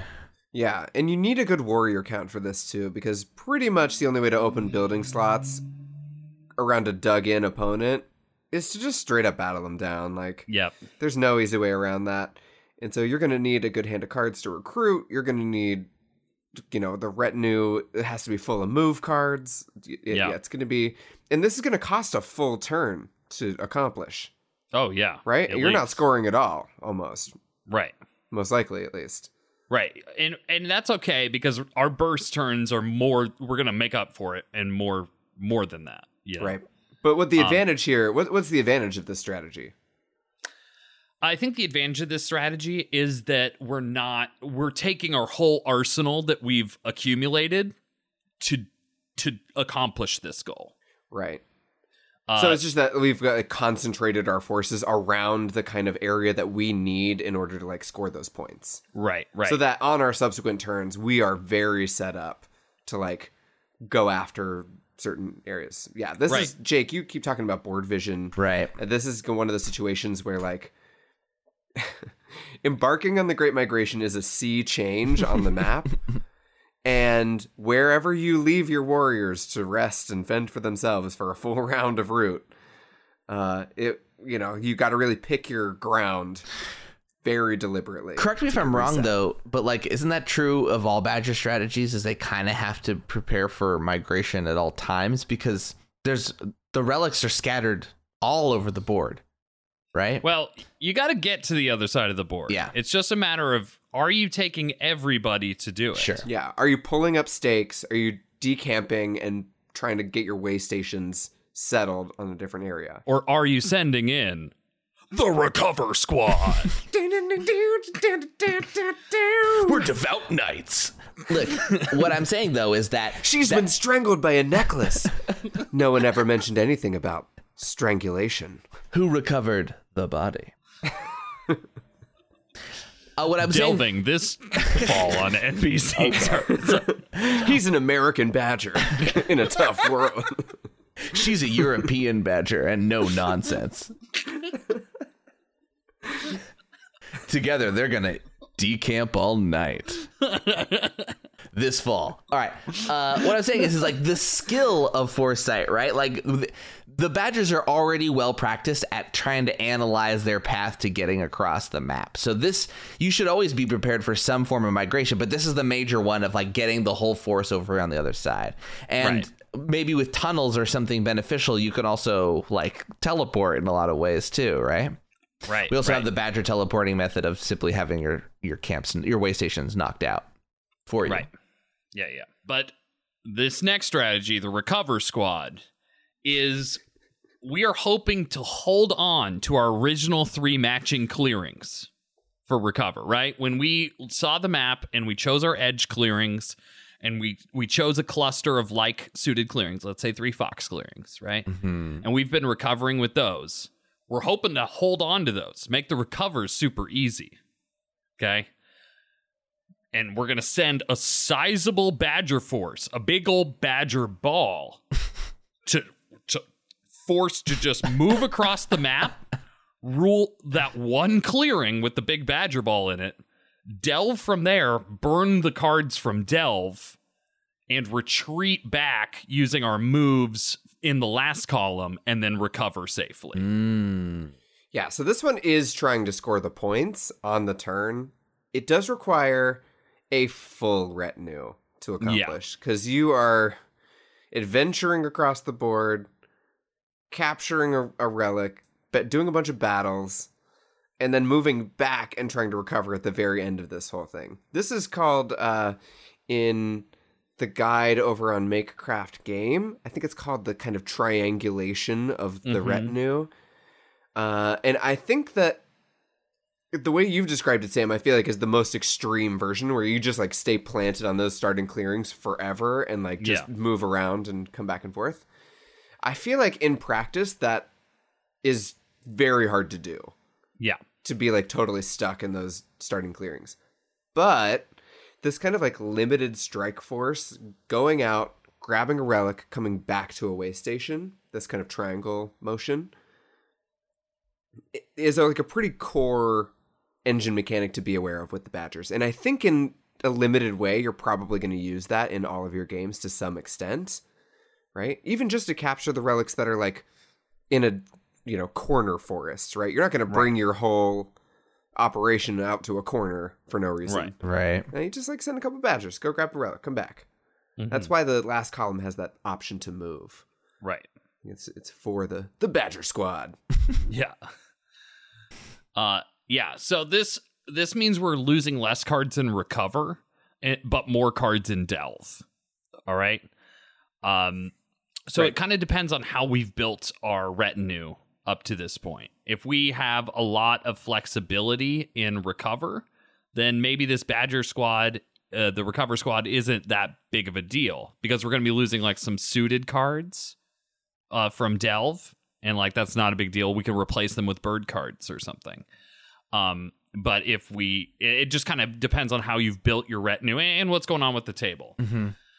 Uh, one of the things that's uh, vulnerable about the Recover Squad is this leaves uh, still that three v one can happen because you haven't interrupted everyone else's game as much as you do with the Great Badger Migration, where you're like, I live here now, you know?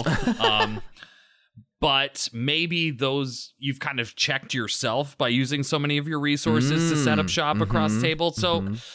You know, it's kind of six of one, half dozen of another with these kind of strategies, but I it'll really come down to the faction mix and where people are in the late game, I think. I do think this does depend on the faction mix quite a bit. If, uh, for example, if you are playing against a bunch of red factions, the Recover Squad might be the safer option. Because mm-hmm. the other, the nice thing, I'm very partial to the Recover Squad. um, the the nice thing about it, too, is that that Recover Squad is going to be doing a bunch of battling. So it's like, well, if I'm going to be in the neighborhood, I might as well go over to that clearing and start bopping somebody who needs right. to get bopped and get a relic and just leave. Yeah. Other nice thing about the rel- the Recover Squad is on your way back, you can actually leave a single Badger behind in those clearings that you're exiting. And that is going to be um, potential fodder for a future in camp and recruit. Yep. So... you can kind of turn a recover squad strategy into a badger infestation. Yeah. Which is pretty cool. Yeah. So this is most of the middle game, right? Setting up for these two strats. Not necessarily going through with either of them yet. Like, it's just kind of like getting the positioning. Because, again, we have to we have to think about turns in advance. So our mid game is about setting up for the big burst. Or maybe our the end of our mid game is a is the big burst is the kind of idea here. These are turns five, four, five, six mm-hmm, kind mm-hmm. of is the idea here. Um, so uh, we want to be recruiting once our retinue is near full, ruling clearings, and battling away those that stand in our way. Nice.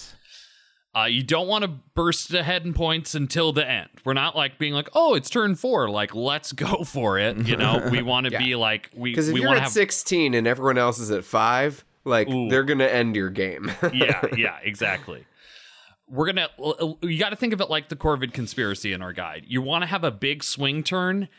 Uh, and we don't want to get stuck at like twenty-one or twenty-two points. We want to get stuck at like twenty-four, twenty-five points, where it's yeah. like we can seemingly like do Still one doable. more recover, uh, some crafting, some battling to the end.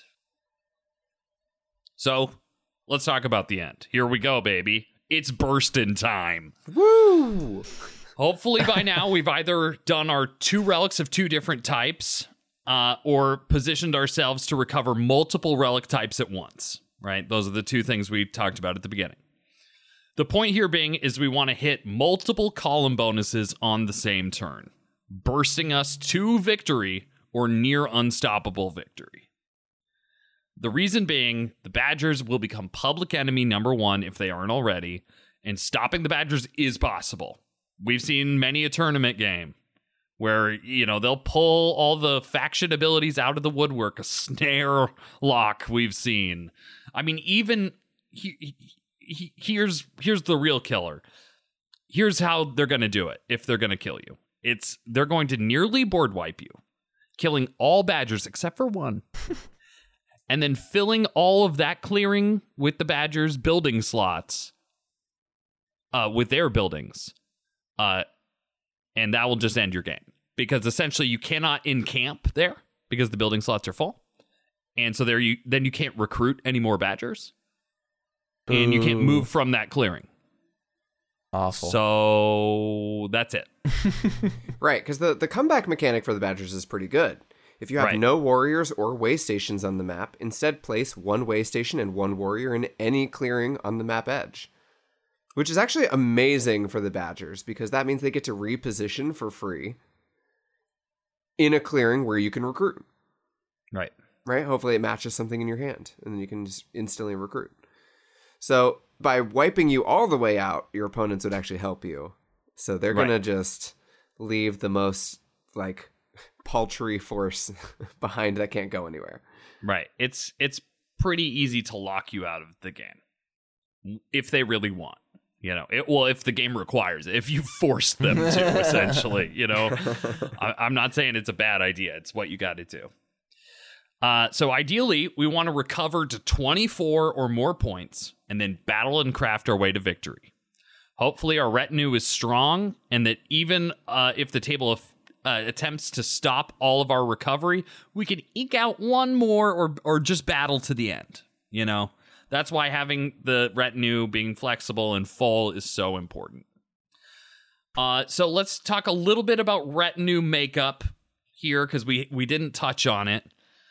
Um, I believe we really want to have bird cards in as, as many of the columns as we can. But for sure, early on, we're going to want two bird cards in that first move column. That's just going to give us our flexibility of positioning, because, again, setting up early positioning is going to be key. Eventually adding another bird card there is fine. Battle then may delve is kind of where our suited cards are going to go if they have to. Uh, and we're trying to match those with the places we're delving, because, you know, we can, if we have to burn it on delve, that's fine. We we can we can add another card there. And then we're going to want a couple bird cards in recover. And that's because it's also move or recover, right. right? So that positioning being flexible. On the ends, you want to keep those blue just kind of like the birds, you know, you want recruit and build in blue. In this, you want move and move or recover in blue. Uh, late in the game, you know, if your positioning is good, remember you can add as many cards or you can shift one of the cards into a different column. That's that's how you add things to the retinue. Uh, so you could shift one of those bird cards from move to move or recover late in the game if you feel like that's necessary. Something I think is still underutilized is that shift. How many points do we need on our last turn? Usually like three to six. And our striking range is honestly anything ab- above fourteen we could do on a single turn. That's pretty good. If yeah. everything lines up, you know. If everything lines up and the, the you know, board is not paying too close attention. Right. But it's like that classic, like, I think your early games, if people haven't, like, researched the Badgers a lot, it could have those early Woodland Alliance game feels. Where it's like, wait, what How? just happened? yeah, yeah, exactly. So, I mean, it depends on how your group is playing Root. If, if you're super into the winter tournament T T S meta, like, that's not going to happen. Um, but if you guys are all just like, oh, what are the new factions? Like, watch out, Badgers could do that if if they're piloted appropriately. Dominance.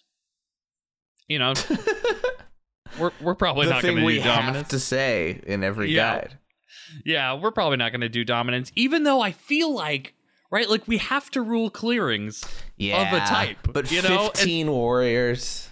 Yeah, you're right. It's just not unrecovered just not relics. Okay, like, hear me out. Hear me out. So they get devout knights going. Yeah, yeah. I know where you're going with this. And they just park themselves in a bunch of different clearings. Battle down the other factions in order to like get those relics in there, and then just hang tight for a full turn. That can work, right? I guess so. Yeah, early on. Yeah, I, I feel like a Badger dominant strategy could happen. I also think soup kitchens is honestly the answer. That's what I was wondering was oh, um I did not even is like that. Or bir- honestly bird dominance, right? Is where they can get just to those opposite sides of the map and make one big migration and then strengthen two clearings to the point to where yeah. they're impenetrable. Soup yeah. kitchens is interesting. That's but honestly yeah, the bird dominance is tokens- probably better in the retinue. Uh, oh, sorry. Sam, what were you gonna oh, one hundred percent. Say? Yeah, I mean, every dominance is. Let's be real. But we have to have the or recruit. Yeah. Recruit is soup kitchens works. Is wild to think about, though. Although that does yeah. mean your way stations are in uh, one clearing of each suit, which is kind of annoying. Yeah, I, for one turn, you know, you just got to craft soup kitchens at some point. Right. They're not yeah. going to see that dominance play coming. I'm telling Honestly, you, Badgers soup kitchens, soup kitchens. is pretty handy for uh, for the Badgers.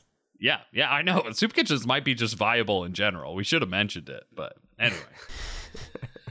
Okay, it, it's a bird card. You should put it in the retinue. Okay, here we go. Retinue, probably. Weaknesses or things to watch out for. We've already talked about them. It's the three v one, uh, put, putting a big old target on your back, and the soft lock, where they're going to battle down all your Badgers except for one, fill up the building slots, and lock you in that clearing. Yeah, and that's the most extreme example of that. But really, I, I feel like the Badgers are similar to the moles in mm-hmm. that they very much care about their warriors. Or maybe like the, the River Folk Company, right? Like, if you start taking out their warriors, like, they have to spend cards to recruit. Yeah. And it just, quickly they start having to make these, you know, Sophie's choices between, do I, like, make my action economy happen, or do I have any warriors to do anything with? You right. know, like... So you can you can set them back in a big way by just straight up going after their warriors. I feel like I say this about every faction. I'm just like, just punch them. But like, yeah, well, it's true though, Kyle, because they have to spend cards for warriors, and they want to put cards in the retinue. That's the best way to just like keep them at bay. But this isn't a versus Badgers guide. True. Uh, even though when I was writing this, I couldn't help but I was always putting it in like. The thing about the Badgers player is, I'm like, wait, wait, wait, we are the Badgers. yeah, player. I know. You know, I had to like shift my. I brain. thought the same thing. Yeah. Okay, let's get to some faction interaction. This one's fun. Yeah, this is fun. All right, so cats. Uh, cats are a big pain in the Badgers side.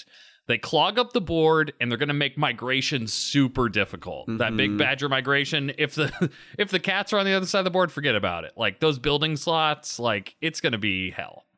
And this uh, isn't brought up too often, I think, but the cats start in every... Right. the cats start in every clearing, which means that the first turn battle and delve is most likely going to be against a cat. Mm-hmm. And how many warriors are you bringing to battle and delve? It's it, usually it's like two. Two. It's and so if you ambushable. lose one of those against an opening cat, like it, ugh, it just feels so annoying. And then you've got that one relic with your one badger. Like it just things start feeling very thin right away. Yeah, it's gross. But on the plus side, the cats are going to supply the uh, map with plenty of mm, cardboard to eat.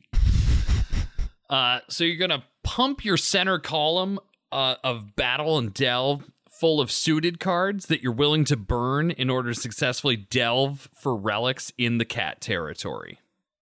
Right? That's that's going to be the way to get around with the cats.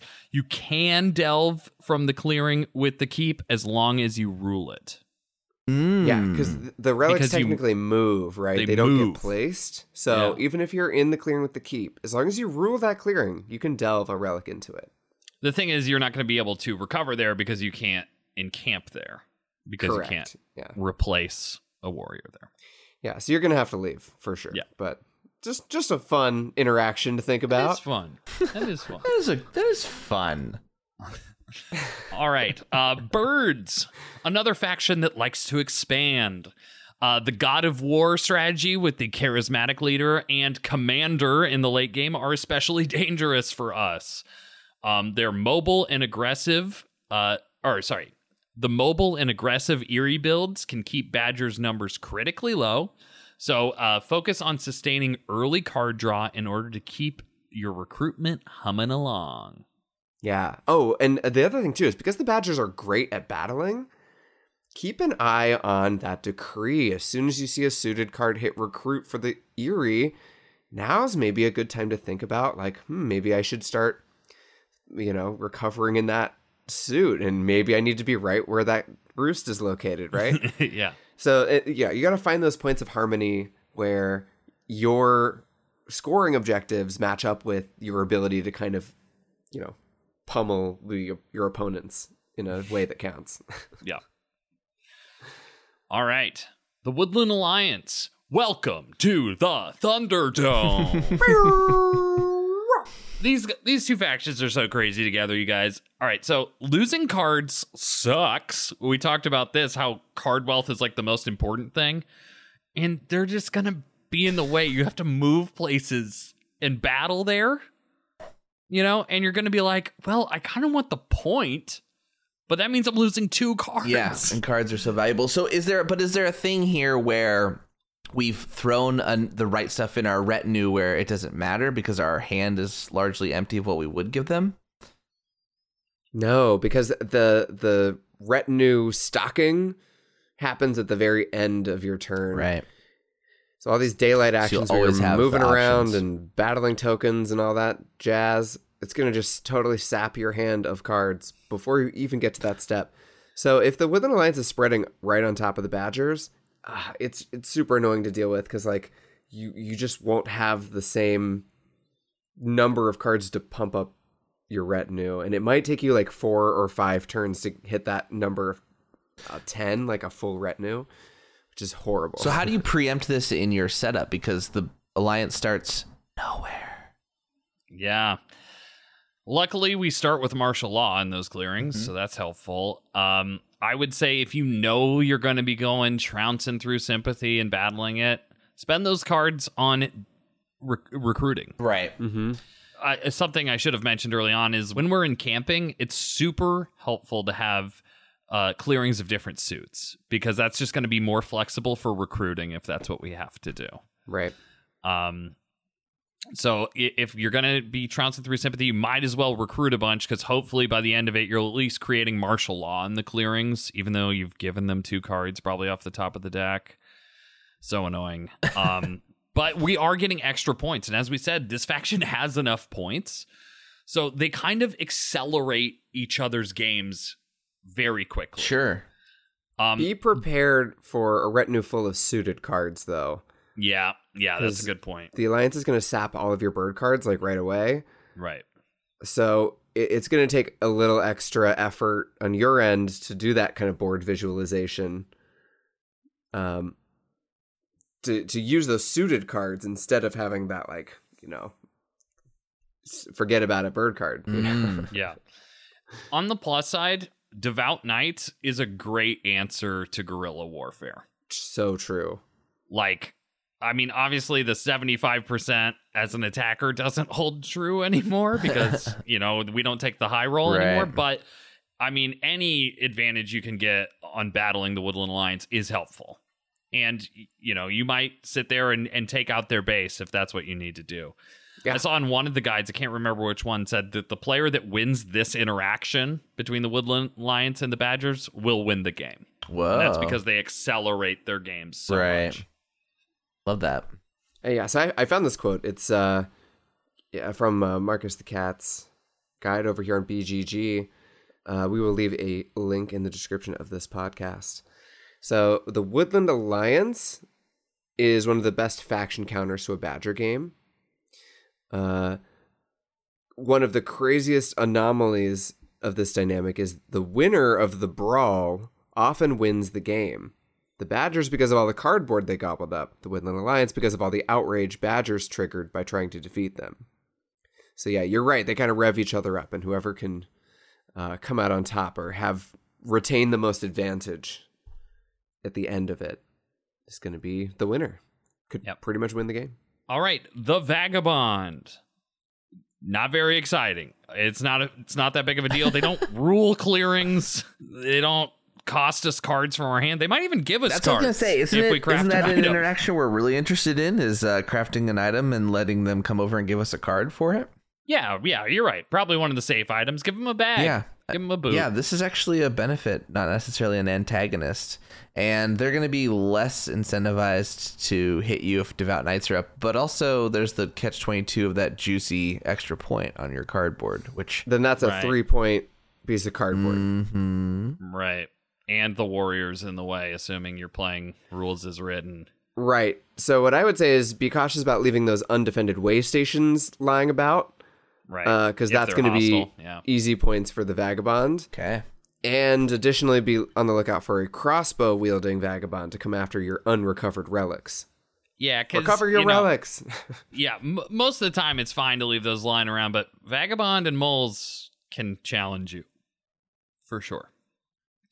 All right, Riverfolk. Ooh, ooh, more cards, you say? uh, this is a great faction for the Badgers to interact with. You can buy once with relative safety. You don't have, you know, I know you only have fifteen warriors, but an extra card? Sure, that's pretty good. Yeah. Usually you don't get all fifteen Badgers on the board, so it's fine. And they're probably going to spend two of them to give you a, you know, to do the whole trade post thing anyway. You know, right. And the um, Riverfolk don't have any buildings. And they don't right. tend to rule that many clearings. So I feel right. like this is a very symbiotic relationship. Yeah, they're going to be uh, taking out your way stations that you leave lying around because they're trying to make up for that point gap from their board to thirty. I do feel like, though, because of how mobile the Riverfolk tend to be and how kind of small the concentration of warriors usually is for Badgers, that this is one of those factions that will just ball up and come and smash you. Mm-hmm. Leave you with one warrior and then just go on about their business.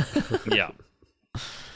So be careful about feeding the Riverfolk if you're in the game with them. The cards are so nice, but this is definitely a faction that is happy to backstab you. A turn one bird card, though, definitely worth it, I think. Super worth it. They're just the yeah. faction that also will just be like, I will battle until I die. And that's what yeah. you don't want to go up against. Yeah, yeah. You want to be that faction. They're just the one who just says, again, every time. Another one. Um, plus, uh, the Riverfolk also supply the map with those delicious trade posts. So true. Yep. All right, Kyle, tell us about the lizards. All right. So uh, if uh, Marcus the Cat is to be believed... This is the other faction that kind of lightly counters the uh, Keepers in Iron. And uh, here's what he says about the lizards. So, the lizard gardens, specifically, are good at disrupting clean relic delving and recovery. Fortunately, the lizards have a tendency to stay out of the middle clearings where you want to be, but in your matchup, they may change tactics to mess with you. And he doesn't go into any more detail here, but I assume what that means is uh, either converting warriors or sanctifying way stations, because on your turn, you're not going to get the benefit of that first move column in any way if your badgers are all stuck at the clearing at the way station, mm. where the way station used to be, and you can't recruit there anymore. Got it. Unless there's an open building slot. What's the badger formation with two big badger balls? Or two half badger balls? Uh, double platoon. Double platoon you'd probably want to do. You want to move them to a clearing that you rule, right? Right. If, the, if it's the only clearing around, if it's a badger ball situation, they don't rule anything around, then that garden will freeze them there, assuming they can back it up with a couple lizards, because, again, they're just going to battle it away. But like Kyle said, that's your whole first column you don't get to use. Absolutely. Um, yeah, so just be just be careful. They they can really mess with rule on the map. And what you want to be thinking about in terms of the lizards is pay attention to where they're deploying or where they're recruiting their lizards, because they, they tend to telegraph where they're going to set up that, you know, secondary garden location pretty early. If they're building up in a choke point, get there first. Mm-hmm. Don't mm-hmm. let them trap you in an area, because it can be so difficult to escape. Yeah, that's that's mm-hmm. it. The, the the whole they get there first is kind of a permanency that the badgers can rely on, right? Like, very few times in games do the lizards get uprooted. A hundred percent. Such a rarity. Yeah. Do you abandon that path if you see them in your way? You're like, well, I. You probably have to reorganize where you're going, right? As opposed to yeah. mustering up the will to fight them that much. It's yeah. and give them acolytes doing so. Right. It's better to right. just reorganize, right? If you have a maxed out retinue with a bunch of battles, it's probably possible to crunch through a bunch of lizards in a garden. Mm-hmm. But remember, unless you rule that clearing, you can't delve a relic. Right. So you actually have to physically battle through every single warrior and then get the garden or gardens, since they tend to travel in pairs. And at that point, you're able to grab that relic. And, like, sometimes you might not even want to if you don't have enough badgers left at the end of it all.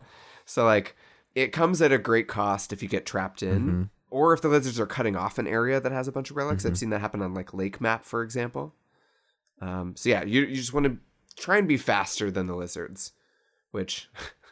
Good luck. I feel like it's not usually a huge yeah. issue, but you got to be paying attention yeah. where they're setting up. Yeah. Yeah. All right. Let's talk about some moles. We wrote this as a joke. Oh, this is the easiest faction. But so, what do you mean, boy? No, uh, here's the thing about the moles. Is like they are going to be a big problem because it's another faction that likes to race for points. Mm-hmm. And the badgers like to race for points. So you think, great, we'll stay out of each other's way and we'll just see who wins the race. And that should work, except the table's going to target the badgers before they target the moles. Mm-hmm. Because the badgers are flashy, they score a bunch of points, and the table's like, get them! And the moles are like, yeah, get them. And then they, they're scoring the points, and their action economy is fine, and they end up winning the game. So, while it's true that the moles probably won't get in your way, at least not for a while, right? They'll, they'll kind of like camp out on their clearings. The thing is... they're going to be a threat just after you are perceived as a threat. Yeah. Which means that they are in the perfect position to win the race, right? They're kind of in that, like, second place. You know, after we stop the leader, I'm going to be in pole position to win kind right. of This area. Is just like Survivor, right? Yeah. In the show Survivor, you always want to keep around someone who's bigger and stronger than you, because then people are going to vote out that person before they vote you out, you know? And this feels exactly like that. The moles love the badgers kind of taking the heat from them. A little yeah, bit. And from where we're sitting here in, you know, the Marauders expansion just arriving in people's hands, the meta is like, oh my god, the keepers are so scary. Yeah. And the moles were like, back in my day, I used to be that faction. Yeah, exactly. That everyone punched all the time. But now yeah. I've got like a free pass. It's good heat develop. Displacement, yeah. Yeah. So... I would say the the smart thing to do in today's meta is battle the moles early. Mm-hmm. Go collect the relics over by the moles as soon as possible. Try and knock them down so that you do two things. One is you get your relic and you can leave, so you're not bothering them anymore. And two, you're stopping the moles, which is usually great for table cred. Yeah. So that's my proposal. Yeah. Go, go punch the moles. Yeah. Also, the moles can also, like, dig into your, like, back line and mess up any relics that you've saved up. Like, it's an... There is there is some stuff. They'll fiddle with precarious sure. rule too, because they know you need right. that. Yeah. They can they if can it, disrupt your plans without actually much effort, is what we're saying, right? Right, right. Or at much cost to them right. themselves. You know, they have right. extra actions. You know, all right. Uh, the Corvids. Well, they have a Faint. the the the big the big trap, right? They ha- they can snare anybody who's got a program can get hacked. Yeah, that's true. And there's no one better at hacking than a crow. So what we're talking about is the snare lock ability, which uh, we all know what it does to the Eerie. But uh, for the Badgers, it's particularly bad because of the placement rule, right? So the replacement excuse me, rule, the yeah. replacement rule. Good call. Uh, yeah. Which is where uh, it's an in-camp uh, trap, right? Is like if, if it's stuck there, then you can't bring a warrior out or in, vice versa. Right, yeah. You can't recruit in a clearing with a snare. You can't in-camp or decamp. So some of your way stations can get stuck where there are no relics or even any of you to deal with it. I mean, yeah. we talked about the soft lock of just having one Badger and them filling up the building slots. Well, if you have one or two Badgers and there's a snare there, then then you're basically snare locked. Right. If you have just a building there... and a snare, that's it. There's no more Badgers ever hitting the board, and the game's over. You know? Yeah. Yeah. And we saw a, an example in this winter tournament of, like, who's going to even let you back in the game? Yeah. You know what I mean? It's like, we need your help to slay the leader. It's just like, yeah, what are you going to do anyway? Corvids can kind of also appear wherever they wish, so they yeah. can be in your way if they need to, and you're not great at going wherever you want. You have to go on wherever you need, right? So the Corvid's plans are usually not where you need. Also, it's weird that embedded agents and devout knights are exact opposites. Ooh. Right? Makes sense. If an embedded agent fights a devout knight, that's just a normal battle, baby. Whoa. All of a sudden, they're just normal again. Yeah. The Badger feels like a knife enter his back, and he turns around and he pulls a tablet from behind his armor plate. Not today. That's right. That's right. I love that visual. All right. And the last and first time we're talking about a faction interaction with the Rats, Ooh, the Lord of Hundreds. Exciting. Yeah. So I, I feel like the Rats are not exactly a hard counter to the Badgers. Not really. No. But the thing is, they are super incentivized to battle down your warriors, which, as we mentioned, is a very big consideration for the keepers. So what's the way around this? In my opinion, it's it's about early suppression. Mm-hmm. And I think for the Rats, suppression means two things. One is kill the warlord. Yeah. Which is totally possible if you have a couple of battles in the same clearing. Like, you can go, and if the warlord is not, like, you know, surrounded by a fat army, you can you can go and snipe the warlord with a bunch of Badgers. Totally possible, especially if you've got uh, Devout Knights going. I think this is actually a totally valid target for an early um, Devout Knights Badger Ball, like aggressive play, aggro Badgers. Mm-hmm. I think it's a totally valid target for them uh, because we know the Rats are coming for the Badgers. Mm-hmm. They love the... the relic points. They love cleaning up the board. I found anecdotally, like, they also tend to, like, swoop through the Badgers to also go where the Badgers were and have abandoned, so they can oppress yeah. that area. And like yeah. they tend to be a real uh, customer for cleaning up way stations in the background, which, you know, yeah. they want to do that too. Like, I, yeah. I, I know they're not necessarily, I guess you said they're not really a huge threat, but I find their interaction to be very high in every game I've played where both of them exist. They fight one hundred percent. A lot. They really they do. They fight a lot. Yeah. And it may be helpful to try and, like, suss out what the relationship's going to be like from the get-go, especially if you're just like, hey, I'm going to be leaving this area soon. Like, if you don't fight me now, it's going to let me get across the map. Yeah. So that then you can just soak up all this territory. Well, the, the Rats are also just so... flexible with how they attack, right? So they know what it'll take to put you down if they have to. And totally. They have the ability to do it depending on their gear. I don't know. I, anecdotally, I feel like they're a little bit more of a threat than we're giving them credit for just because they have the will and the Numbers. Need. Yeah. yeah, totally. No, no, no. I do think that they're a big threat for sure. Um, I just think that they're stoppable early mm-hmm. and they're very hard to stop once they're very established. Yeah. So the things to focus on are the strongholds in particular. Mm-hmm. Uh, and if you can kill the warlord early in the game, like that is huge. That is so big. And that can win you some space to like do a big migration. This, I yep. mean, with the rats in the game, maybe Sam, what do you think? Would this lend itself to more of like a great migration type yeah, of thing? Yeah, I think I think you guys can kind of yin yang where you both like, you're like, I need to get over there. And they're like, great, I'm going to go where you were, you know? And it's just, you kind of shift and trade. Um, I could see that working. Uh, obviously, the biggest thing to be concerned with with the rats, and this is, you know, whenever we end up doing a versus rats guide next season or whatever, Uh, is to keep in mind just not to craft. Don't give them that extra recruiting, especially on their prowess track. Don't don't craft those items. Don't make it easy for them. And we're not like huge in item crafting. We can do it if we have to, but just keeping in mind, uh, extra warriors on the board is always going to be a problem for us. Yeah, a fully online rats can definitely stop the badgers. Yeah, yeah, yeah. So you wanna you wanna keep them keep them. Offline-ish. All right. Let's get into some map thoughts before we wrap this thing up. Autumn map. It's great. It's great because all the clearings are so connected and we're we want that mobility. So that's really great. It's great for movement and forces are accessible from multiple angles. You know, Texas is especially good. You know, that clearing with five paths in it. That's going to be very key because it's connected to so many forests. Yeah. There's five forests surrounding that clearing, which means it's a hub. It's like a the you know center of a, a wheel, right? That if you can establish a way station in that clearing, it means that you're going to be able to grab a bunch of relics all at once, which can be good, but also can be risky.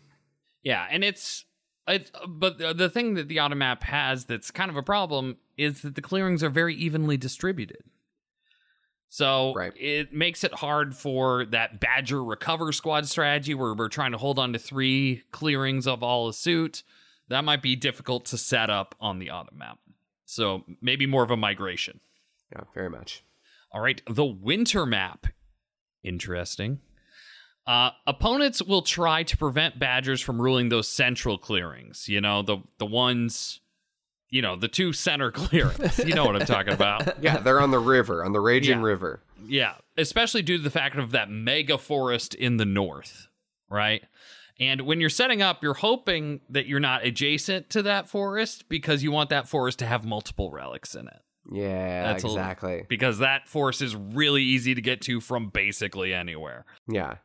So the Great Northern Forest? I don't know what to call it. I don't yeah. know what. There's got to be some clever name for that forest. Yeah. Uh, be cautious about getting stuck on one half of the map. This is always key. We need to. Br- I mean, so many factions need to get on both sides of the map. The Woodland Alliance and the Badgers are no exception. They need to make sure to not get stuck on. This is where all those mobility crafters or if otters are in the game, yeah. boats are going to be really helpful, right? Yeah. Yes. What's what's our biggest piece of advice for getting across? Like, it, I mean, start on both sides. Start on both sides. Okay, I like that. If you can start on both sides, that's yeah, actually yeah. amazing. Yeah. My thing with the Badgers is I'm probably like go south. So the way the winter map is divided, it's very kind of bifurcated on a like left right right kind of axis a little bit, um, or at least it's symmetrical. You could like mm-hmm. fold it in half, left over right, and it would match up perfectly. But there's no pathway to reach them. In the middle, it's always the far north of the far south. So right, I would say like north and south movement is fairly easy on winter map. It's the east west movement that is difficult, right? And the one you need to plan for, right? And so uh, yeah, you just got to choose your moment to bust through, and my recommendation is to go south instead of north, because when you go north on the winter map, you're still just going to be by that one forest, and you're going to have less kind of opportunity to grab relics from multiple clearings. So head south. The riches are more abundant. All right. Lake map. Not good, Bob. It's it's very difficult to traverse the lake map for any faction, and we need to traverse maps. So this right. is definitely our weakest map. Uh, you're going to want to make sure to be highly mobile and not get stuck in those choke points. Yeah, yeah. We all know that the lake map is full of choke points, but I kind of want to stick up for the lake map. Have you seen the forests on that thing? Yeah, that's true. They are crazy. There's a lot of forests, yeah. They are crazy. And if you can get something like um, Boat Builders going, yeah, you can actually rule a surprising amount of adjacent clearings that do not appear to be adjacent to the same forest. It's like rather yeah. surprising, actually. I feel like lake map for Badgers is one of those things where like, yeah, it's not good, but if you're clever, you can kind of make some surprising plays that your opponents are not going to be able to anticipate very well. So I would say lake map, you have an opportunity to be very creative, but it's going to be a challenge. Yeah. If you have, you know, a faction mix that's against you and on lake map, it's going to be a difficult game for sure. Yeah. All right. And then the mountain map is really good. Have you seen the forests on that thing? They're tiny. Yeah. You have to really pay attention when you're seeding the map on that one. Also, there's like two non-edge clearings, so your ability to start on that map is really right. good. Yeah, yeah. And your ability to race is even better because of the extra points with the closed paths. Hmm. Oh, yeah. Very true. So mountain map is definitely a strong prospect. Well, that is it, folks. We did let's, it. Let's get some final thoughts about the, the Badgers. I feel we like we did a guide. Yeah. Final thoughts are the Badgers are an interesting, complex, quirky root faction. One that brings a lot of character to the game, and although they can be tricky and potentially put a planet-sized target on their own back, they are still, I'm going to say it, one of the best factions in the game. Oh, I think so too. Yeah. And I want to give a special shout. These are not all my thoughts. In fact, it's mainly a compilation of the following things. First, I got to shout out Nitro Rev's YouTube channel. Again, he has a great How to Play the Badgers guide and a Badgers guide on his YouTube channel. Give those a watch. He lots of examples. Nitro Rev is a delight. Love that. I got Luke Bridwell's Badger Guide on Makecraft Game. Uh, Lily G and Garrick have endorsed this guide to the point where it is on the Makecraft Game website. That one is so readable. It is so clear. Uh, give that one a read. That one was instrumental in making this guide, as was Marcus the Cat and Jerm Curry's Badger Guide on BoardGameGeek. Kyle referenced it several times. Lots of good quotes. Those are some of the most experienced players who have played Root. I trust everything that they write about the Badgers. Huge in the uh, play testing of the Badgers. So they've kind of seen this all play out and through the winter tournament. And then Sea Coyote's Community Badger Guide. Sea Coyote did a guide and it is open to be edited by the community. So people have kind of cleaned up some thoughts and specified some things as new information has come along. So that's a living document. Uh, in like a Google Doc that you oh, can just read. Okay. Um, so all of those are so uh, such great starting points if you want to know more about the Badgers uh, than we've gotten into here. Again, Nitro Rev's channel has many visuals and stuff. So yeah. uh, if you want to dive more into the Badgers, those are the best places to start. And I want to give a shout out to all of the Wimmies who helped me with this guide. You know who you are. I didn't write your names down. I love that this guide was like, it was like a combination of like a review of all the literature about the Keepers in Iron. It, and yeah. like, are we starting a radio station or is this like the next like U S A cable network? Like, I'm, I don't yeah, know. I'm sorry. I'm, I, I actually have to go. I have an audition for uh, Recover Squad this, this fall on okay, N B C. Yeah, yeah. yeah. Yeah, dude, break a leg. Yeah, thanks. Jake, I'm going down to L A. I'm playing Dead Archaeologist number two. Oh, sweet. I'm playing half-consumed mangled corpse. Oh, great. Yeah, we'll have some shoot days together. Nice. Yeah. And uh, when we're all mangled together on the ground there, let us say... Root! Root! Root! Root!